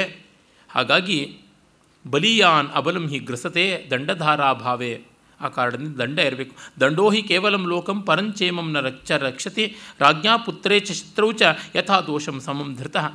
ದಂಡ ತುಂಬ ಮುಖ್ಯವಾದದ್ದು ಅನ್ನುವ ಮಾತನ್ನು ಮತ್ತೆ ಮತ್ತೆ ಹೇಳ್ತಾನೆ. ಮತ್ತು ಅಧಿಕಾರಸ್ಥರು, ಸ್ವಾಮಿಗಳು, ಪ್ರಭುಗಳ ಮಕ್ಕಳುಗಳೇ ಅವರಿಗೆ ದೊಡ್ಡ ತೊಂದರೆಯನ್ನು ಒಡ್ಡುತ್ತಾರೆ ಅಂತ. ನಮಗೆ ಗೊತ್ತಿದೆ. ಎಂತೆಂಥ ದೊಡ್ಡ ದೊಡ್ಡ ನಾಯಕರ ಮಕ್ಕಳು ನಾಯಕರನ್ನು ನಾಯಿ ಕರು ತರಹ ಮಾಡಿಬಿಡ್ತಾರೆ. ಬೀದಿ ಬಿಕಾರಿಗಳನ್ನಾಗಿ, ಅಸಹಾಯಕರನ್ನಾಗಿ ಮಾಡಿಬಿಡ್ತಾರೆ. ಹೀಗಾಗಿ ಕರ್ಕಟಿಕಾಸ ಧರ್ಮಾಣೋ ಹಿ ಜನಕಭಕ್ಷಾಹ ರಾಜಪುತ್ರಾಹ ಅಂತ. ಏಡಿ ತನ್ನ ತಾಯಿ ಹೊಟ್ಟೆನೇ ಸೀಳ್ಕೊಂಡು ತಾನು ಬರುತ್ತದೆ ಚೇಳು ಹಾಗೆ ಅಂತ. ಹಾಗೆ ಪಿತೃಭಕ್ಷಾಹ ಜನಕಭಕ್ಷಾಹ the eat their father, eat away their parents ಅಂತ. ಬಹಳ ನಿಜ ಅನಿಸುತ್ತದೆ. ಎಲ್ಲರೂ ಅದೇ ರೀತಿ ಮಾಡ್ತಕ್ಕಂಥವ್ರು ಹೆಚ್ಚು ಜನ. ಎಲ್ಲೋ ಕೆಲವರು ಮಾತ್ರ ವಿರಳ. ಸುಖೋಪರುದ್ಧಾಹಿ ಪುತ್ರ ಪಿತರಂ ನಾಭಿದೃಹ್ಯಂತೆ. ಅದಕ್ಕಾಗಿ ಇವರನ್ನ ಜಾಣ್ಮೆಯಿಂದ ಅವಾಯ್ಡ್ ಮಾಡ್ತಾ ಇರಬೇಕು. ಆಗ ಇವ್ರ ತಂದೆಯಂದರಿಗೆ ದ್ರೋಹ ಮಾಡದೇ ಇರ್ತಾರೆ. ಅನೀಶ್ವರಾಹಿ ಪಿತೃಮಂತಹ ಪುತ್ರಾಹ. ತಂದೆ ಇರ್ತಕ್ಕಂಥ ಮಕ್ಕಳಿಗೆ ಅಂಕೆಯೇ ಇರೋದಿಲ್ಲ ಅಂತ. ಅಧಿಕಾರಸ್ಥನಾದ ತಂದೆ ಇದ್ದರೆ ಮಕ್ಕಳು ಭೂತಚೇಷ್ಟೆ ಏನೇನೆಲ್ಲ ಮಾಡ್ತಾರೆ. ಮಾಜಿ ಪ್ರಧಾನಮಂತ್ರಿಗಳೊಬ್ಬರ ಮೊಮ್ಮಗ ಏನೆಲ್ಲ ಬಾಲಲೀಲೆಗಳನ್ನು ಆಡಿದ್ದ ಈ ವೇದಿಕೆಯಲ್ಲೇ ಹೇಳಿದ್ದೆ ಅನಿಸುತ್ತೆ. ಮತ್ತು ಈಗ ಆತ ಪಾರ್ಟಿ ಪ್ರಚಾರಕ್ಕೆ ಬಂದಿದ್ದಾನೆ. ಹೈಗ್ರೌಂಡ್ಸಲ್ಲಿ ಯಾವುದೋ ಹೊತ್ತಿನಲ್ಲಿ ತಿನ್ನಬಾರದನ್ನು ತಿನ್ನೋದಕ್ಕೆ ಹೋಗಿ ಮಾಡಬಾರ್ದನ್ನು ಮಾಡಿದ್ದು. ಈ ಥರದ್ದು ಒಂದು ಸಣ್ಣ ಉದಾಹರಣೆ. ಬೇಕಾದಷ್ಟು ಮುಂಟು ಎಲ್ಲ ಮುಖ್ಯಮಂತ್ರಿಗಳ ಮಕ್ಕಳನ್ನು ತೆಗೆದುಕೊಳ್ಳಿ. ಅದೇ ತರಹ ಇತ್ತು. ನಮ್ಮ ಹಿಂದಿನ ಮುಖ್ಯಮಂತ್ರಿಗಳೊಬ್ಬರು ಎಲ್ಲ ಗುಡಿ ಗುಂಡಾರಗಳು ಮಠಗಳಿಗೆ ಸದಾ ಹೋಗ್ತಾ ಇದ್ದವರು ಇದ್ರಲ್ಲ. ಅವರ ಮಕ್ಕಳು, ಅವರ ಅಳಿಯಂದರು, ಅವರ ಹೆಣ್ಣು ಮಕ್ಕಳು ಒಮ್ಮೆಲೆ ಬಂದು ನುಗ್ಗಿಬಿಟ್ರು ಸ್ಥಾನಕ್ಕೆ ಬಂದ ತಕ್ಷಣ. ಚೆಕ್ಕನ್ನು ತಗೊಂಡು ಲಂಚವಾಗಿ ಮಣ್ಣು ಮಣ್ಣು ತಿಂದುಬಿಟ್ರಲ್ಲ ಪಾಪ, ಅವರಿಗೆ ಎಡೆ ಊರಕ್ಕೆ ಜಾಗವಿಲ್ಲದಂತೆ ಆಯ್ತಲ್ಲ. ಈ ಥರದ್ದೆಲ್ಲ ಅವಿವೇಕಗಳು ಆಗಬಾರದು ಅಂತ ಹೇಳ್ತಾನೆ. ಯಥಾಹಿ ಅನಾಸ್ವಾದಯಿತು ನ ಶಕ್ಯಂ ಜಿಹ್ವಾತಲಸ್ಥಂ ಮಧುವಾ ವಿಷಂ ವಾ ಅರ್ಥಸ್ತತಾ ಹ್ಯರ್ಥಚರೇಣ ರಾಜ್ಞ ಸ್ವಲ್ಪೋಪ್ಯನಾಸ್ವಾದಯಿತು ನ ಶಕ್ಯ ಮತ್ಸಾ ಯಥಾ ಯಥಾಂತಸ್ಸಲಿಲೇ ಚರಂತಹ ಜ್ಞಾತು ನ ಶಕ್ಯ ಸಲಿಲಂ ಪಿಬಂತಹ ಯುಕ್ತಸ್ತತಾ ಕಾರ್ಯವಿಧೌ ನಿಯುಕ್ತಾ ಜ್ಞಾತು ನ ಶಕ್ಯಾ ಧನಮಾದದಾನಾ ಅಪಿ ಶಕ್ಯ ಗತಿರ್ಜ್ಞಾತು ಪತತಾಂ ಖೇಪತತ್ರಿಣಾಂ ನತು ಪ್ರಚ್ಛನ್ನ ಭಾವಾನಾಂ ಯುಕ್ತಾನಾಂ ಚರತಾಂ ಗತಿ. ಹೇಗೆ ನಾಲಿಗೆ ಮೇಲಿರುವ ಜೇನುತುಪ್ಪನ ಅಥವಾ ವಿಷವನ್ನೇ ಆಗಲಿ ನೆಕ್ಕದೇ ಇರೋಕ್ಕಾಗೋಲ್ವೋ ಹೇಗೆ ನೀರಲ್ಲಿರುವ ಮೀನು ನೀರು ಕುಡಿಯಿತೋ ಇಲ್ವೋ ಅನ್ನೋದು ಎಣಿಕೆ ಮಾಡೋಕ್ಕಾಗೋಲ್ವೋ? ಜೇನು ಹಿಂಡೋವನು, ಜೇನು ನೆಕ್ಕದ್ನೋ ಬಿಟ್ನೋ ಅನ್ನೋ ತಿಳ್ಕೊಳ್ಳೋಕ್ಕಾಗೋಲ್ವೋ? ಆಕಾಶದಲ್ಲಿ ಹಕ್ಕಿಗಳ ಜಾಡನ್ನು, ಹೆಜ್ಜೆಯನ್ನು ಹೇಗೆ ಹುಡುಕೋಕ್ಕಾಗಲ್ವೋ? ನೀರಲ್ಲಿ ಮೀನುಗಳ ಹೆಜ್ಜೆಯನ್ನು ಹೇಗೆ ಹುಡುಕೋಕ್ಕಾಗಲ್ವೋ? ಹಾಗೆ ಸರ್ವಕಾರಿಯ ಯಂತ್ರದಲ್ಲಿ, ಅಂದರೆ ದಿ ಗೌರ್ಮೆಂಟ್ ಅನ್ನುವ ಮಷಿನರಿ ಒಳಗೆ ಲಂಚಗುಳಿತನ ಯಾರು ಮಾಡಿದ್ರು, ಕರಪ್ಷನ್ ಏನು ಅಂತ ಗುರುತಿಡಿಯೋದು ಕಷ್ಟ ಅಂತಾನೆ ಕೌಟಿಲ್ಯ ಆಮ್ ಆದ್ಮಿ ಪಾರ್ಟಿನವ್ರಿಗೆ ಇದನ್ನು ಎರಡು ಚಪ್ಪಲಿನಲ್ಲಿ ಹೇಳಿ ಹೊಡಿಬೇಕು. ಕ್ರೇಜಿವಾಲನ್ಗೆ ಅವರಿಗೆ ಅವನಿಗೆ ಅವನು, ಅವನ ಆಯುಧದಿಂದಲೇ ಅವನಿಗೆ ಚಾಮರ ಸೇವೆ ಮಾಡಬೇಕಾಗಿದೆ. ಬೇರೆ ದಾರಿಯೇ ಇಲ್ಲ. ಅಂದರೆ ಕರಪ್ಷನ್ ಅನ್ನೋದು ಹೇಗೆ ಹೋಗುತ್ತದೆ? ಎಲ್ಲೋ ಹೊರಗಿಂದ ಅಲ್ಲ, ಜನರು ಒಳಗಿಂದ ಬರಬೇಕು, ಸತತ ಪ್ರಯತ್ನ ಇರಬೇಕು. ಎಲ್ಲಿಂದಲೂ ಶುರು ಮಾಡಿಬಿಡ್ತೀನಿ ಅಂತಂದರೆ ಆಗುವಂಥದ್ದಲ್ಲ. ಹೀಗಾಗಿ ಕೌಟಿಲ್ಯನಂತವನೇ ಹೇಳ್ತಾನೆ ತುಂಬ ಕಷ್ಟ ಈ ಲಂಚಗುಳಿತನವನ್ನು ಕರಪ್ಷನನ್ನು ತಡೀತಕ್ಕಂಥದ್ದು ಅಂತ ತುಂಬ ಪ್ರಾಮಾಣಿಕವಾದ ಮಾತುಗಳನ್ನು ಇಲ್ಲಿ ಹೇಳಿದ್ದಾನೆ ಅಂತ ಗೊತ್ತಾಗುತ್ತದೆ. ಹೀಗೆ ಒಂದೇ ಎರಡೆ, ನದಿ ಮಾತ್ರಕಂ ಹಿ ಸ್ವಾಜೀವಂ ಆಪಾಶ್ರಯಶ್ಚಾಪದಿ ಭವತಿ. ನದಿ ಮಾತ್ರಕವಾಗಬೇಕು, ಇರಿಗೇಷನ್ ಚೆನ್ನಾಗಿರಬೇಕು, ಇಲ್ಲದೇ ಇದ್ದರೆ ಯಾವ ದೇಶವೂ ಬಾಳುವಂಥದ್ದಲ್ಲ. ಹೀಗೆ ಒಂದೊಂದು ಮಾತಿನಲ್ಲಿ ಒಂದೊಂದು ಅಪರಂಜಿಯಂಥ ವಿವೇಕ ಸೌಧವನ್ನು ನಿರ್ಮಾಣ ಮಾಡ್ತಾನೆ ಕೌಟಿಲ್ಯ. ತುಂಬ ತುಂಬ ದೊಡ್ಡದಾದದ್ದು. ಅವನು ಹೇಳ್ತಾನಲ್ಲ, ರಾಜ್ಞೋಹಿ ವ್ರತಮುತ್ಥಾನಂ ಯಜ್ಞ ಕಾರ್ಯಾನುಶಾಸನಂ ದಕ್ಷಿಣಾ ವೃತ್ತಿಸಾಮ್ಯಂಚ ದೀಕ್ಷಾ ತಸ್ಯಾಭಿಶೇಷನಂ ಅಂತ ಒಂದು ಅದ್ಭುತವಾದ ರೂಪಕವನ್ನೇ ಕೊಟ್ಬಿಡ್ತಾನೆ. ರಾಜನಿಗೆ ಎವರ್ ವಿಜಿಲೆನ್ಸ್ ನಿತ್ಯ ಕಾರ್ಯಬದ್ಧತೆ ಅನ್ನುವುದೇನೆ ಒಂದು ಯಜ್ಞ, ಅದೇ ವ್ರತ. ಅವನು ಕೆಲಸವನ್ನು ನಿರ್ವಾಹ ಮಾಡ್ತಕ್ಕಂಥದ್ದೇನೆ ಆ ಯಜ್ಞದ ವಿವಿಧ ಮಜಲುಗಳು.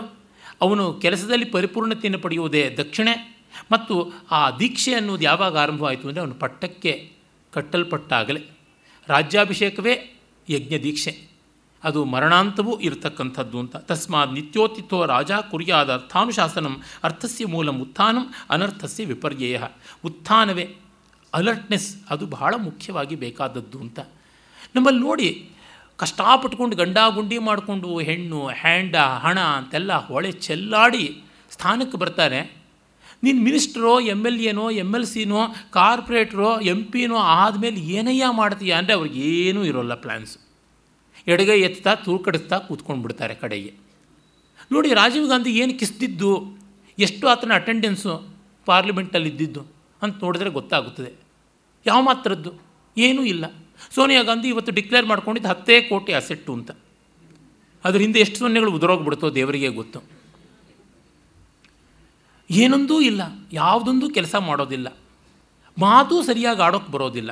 ಈ ಪುಣ್ಯಾತ್ಮನಿಗೆ, ಈ ಬಾಲಬ್ರುವನಿಗೆ ಮಾತು ಕರೆಸೋದಕ್ಕೆ ಕೈಕಾಲು ಆಡಿಸೋದಕ್ಕೆ, ಬಟ್ಟೆ ಹೆಂಗೆ ಹಾಕ್ಕೊಳ್ಬೇಕು ಅನ್ನೋದಕ್ಕೆ, ಕನ್ನಡಕ ಹೆಂಗೆ ಸರಿ ಮಾಡ್ಕೋಬೇಕು ಅನ್ನೋಕ್ಕೆ ಐನೂರು ಕೋಟಿ ಇಟ್ಟಿದ್ದಾರೆ ಪಣವನ್ನು. ಅಂದರೆ ಏನಿದು ಅರ್ಥ? ಏನು ಮಾಡ್ತೀವಿ ಅನ್ನೋ ಒಂದು ಐಡಿಯಾಲಜಿನೂ ಇಲ್ಲ ಅಂತಂದರೆ ಎಂಥದ್ದು? ಎಷ್ಟು ಜನ ಉಮೇದುವಾರರುಗಳು, ಹುರಿಯಾಳುಗಳು ಇದ್ದಾರಲ್ಲ, ನಿಂತವರು ನಿಮ್ಮ ಪಾರ್ಟಿಯ ಧ್ಯೇಯೋದ್ದೇಶ ಏನು ಅಂತಂದರೆ ಏನು ಒಬ್ಬೊಬ್ಬರು ಒಂಥರ ಹೇಳ್ತಾರೆ. ಯಾಕೆಂದರೆ ಒಬ್ರಿಗೂ ಗೊತ್ತಿಲ್ಲ. ಸುಳ್ಳನ್ನು ಸಾವಿರ ಬಗೆಯಲ್ಲಿ ಹೇಳ್ಬೋದಲ್ವಾ? ಸತ್ಯವನ್ನು ಒಂದೇ ರೀತಿ ಹೇಳ್ಬೋದು. ಅಷ್ಟು ಜನನ ಎಲ್ಲ ಪಾರ್ಟಿ ನಿರಪೇಕ್ಷವಾಗಿ ಹೇಳ್ತೀನಿ. ಕರೆಸಿಬಿಟ್ಟು ನಿಮ್ಮ ಪಾರ್ಟಿಯ ಮೂಲ ಪ್ರವರ್ತಕ ಯಾರು? ಆತನ ಧ್ಯೇಯೋದ್ದೇಶ ಏನು? ಎಷ್ಟು ಈಡೇರಿದೆ, ಎಷ್ಟು ಈಡೇರಬೇಕು? ಬರೆಸಿ ಎ ಪಟ್ಟಿ, ಬಿ ಪಟ್ಟಿ ಹಾಕಿ. ಏನೂ ಇಲ್ಲ. ಹಾಗಾಗಿ ಅವನು ಹೇಳ್ತಾನೆ, ಒಂದು ದೂತನ ಲಕ್ಷಣ ಹೇಗೆ? ಪ್ರೇಷಣಂ, ಸಂಧಿಪಾಲತ್ವ, ಪ್ರತಾಪೋ, ಮಿತ್ರಸಂಗ್ರಹ, ಉಪಜಾಪ, ಸುಹೃದ್ಭೇದ, ಗೂಢದಂಡಾತಿ ಸಾರಣಂ, ಬಂಧುರತ್ನಾಪಹರಣಂ, ಚಾರಜ್ಞಾನಂ ಪರಕ್ರಮ ಸಮಾಧಿಮೋಕ್ಷೋ ದ್ಯೂ ದೂತಸ್ಯ ಕರ್ಮ ಯೋಗಸ್ಯ ಜ ಆಶ್ರಯ ಅಂತ. ತನ್ನ ಸ್ವಾಮಿಯ ಸಂದೇಶವನ್ನು ತೆಗೆದುಕೊಂಡು ಹೋಗೋದು, ಸಂಧಿಯ ಕರಾರುಗಳನ್ನು ಪಾಲಿಸ್ತಕ್ಕಂಥದ್ದು ಮತ್ತು ಸಮಯ ನೋಡಿಕೊಂಡು ತಮ್ಮ ಬಲ ಎಷ್ಟು ಅಂತ ಹೇಳಿ ಎದುರಾಳಿಯನ್ನು, ಎದುರು ರಾಜನನ್ನು ಹೆದರಿಸುವ ಪ್ರಯತ್ನ ಮಾಡುವುದು. ಆ ರಾಜನ ಬಳಿಗೆ ಆ ದೇಶಕ್ಕೆ ಹೋಗಿದ್ದಾಗಲೇ ತಮ್ಮ ಮಿತ್ರರನ್ನು ಸಂಗ್ರಹ ಮಾಡಿಕೊಳ್ಳೋದು. ಮತ್ತು ಶತ್ರು ಪಕ್ಷದವರನ್ನು ಒಲಿಸಿಕೊಳ್ಳುವ ಪ್ರಯತ್ನ ಮಾಡುವುದು. ಅಲ್ಲಿದ್ದವರ ಒಗ್ಗಟ್ಟನ್ನು ಒಡಿತಕ್ಕಂಥದ್ದು. ಮತ್ತು ಶತ್ರುವಿನ ಸೇನ್ಯೆ ಆಮೇಲಿಂದ ಗುಪ್ತಚಾರರನ್ನ ಇವ್ರನ್ನೆಲ್ಲರನ್ನೂ ಕೂಡ ರಾಜನಿಗೆ ದೂರ ಆಗುವಂತೆ ಮಾಡ್ತಕ್ಕಂಥದ್ದು.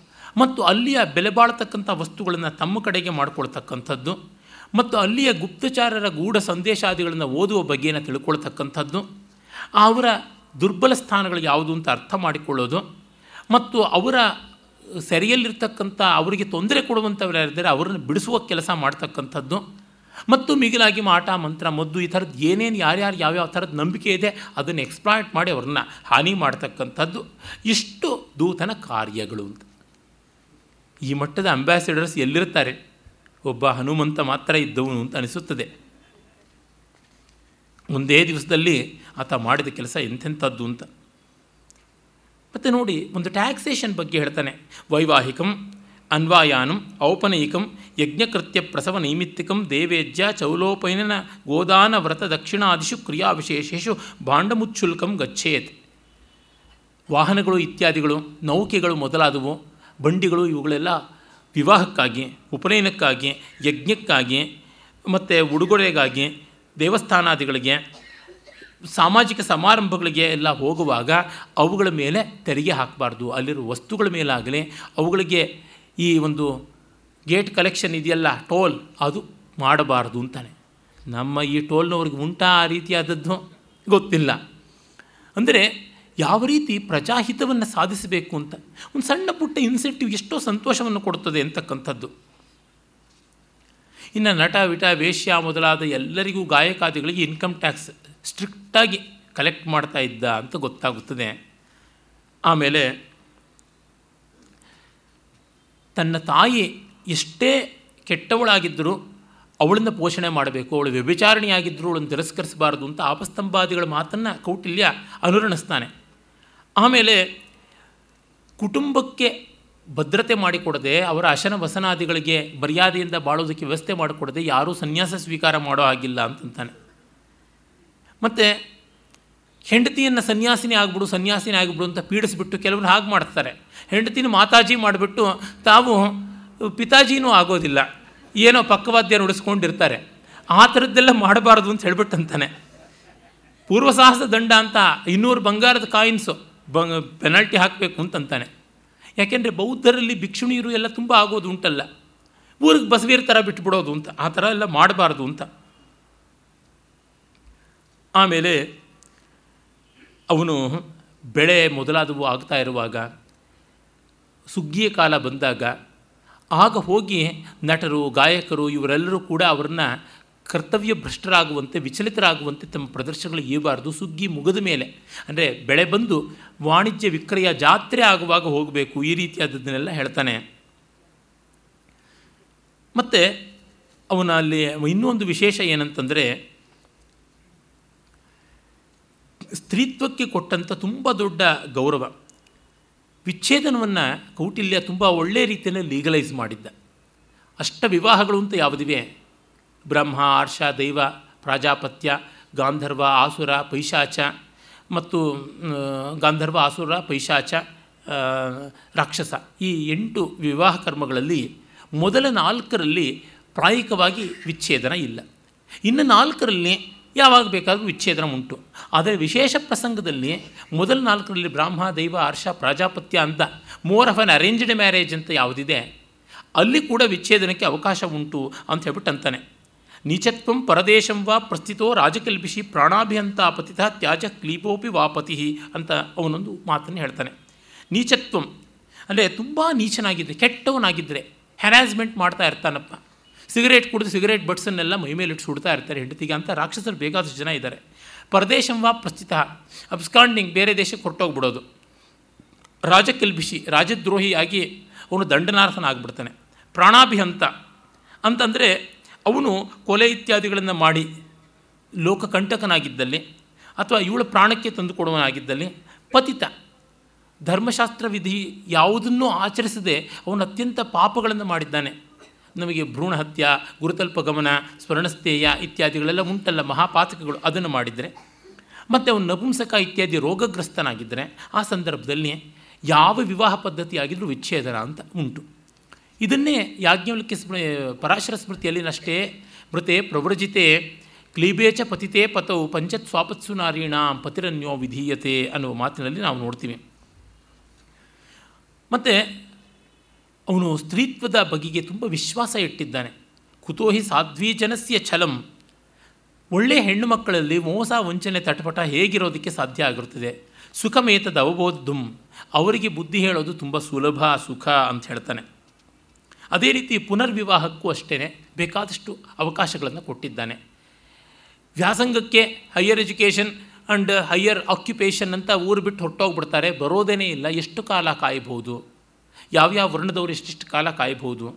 ಹೇಗೆ ಅನ್ನುವುದನ್ನು ಎಲ್ಲವನ್ನ ತೀರ್ಮಾನ ಮಾಡಿ ಕೊಡ್ತಾನೆ. ಹೆಚ್ಚು ಅನುಕೂಲ, ಹೆಚ್ಚು ವಿವೇಕ, ಹೆಚ್ಚು ವಿದ್ಯೆ ಇದ್ದಂಥ ಹೆಣ್ಣು ಮಗಳು ಹೆಚ್ಚು ಕಾಲ ಕಾಯಬಹುದು.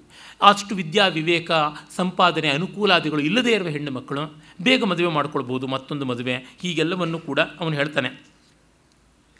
ವಿವಾಹಕ್ಕೆ ಹೇಗೋ ಹಾಗೆ ಮಕ್ಕಳಲ್ಲೂ ಹನ್ನೆರಡು ಪ್ರಕಾರವನ್ನು ಹೇಳ್ತಾನೆ.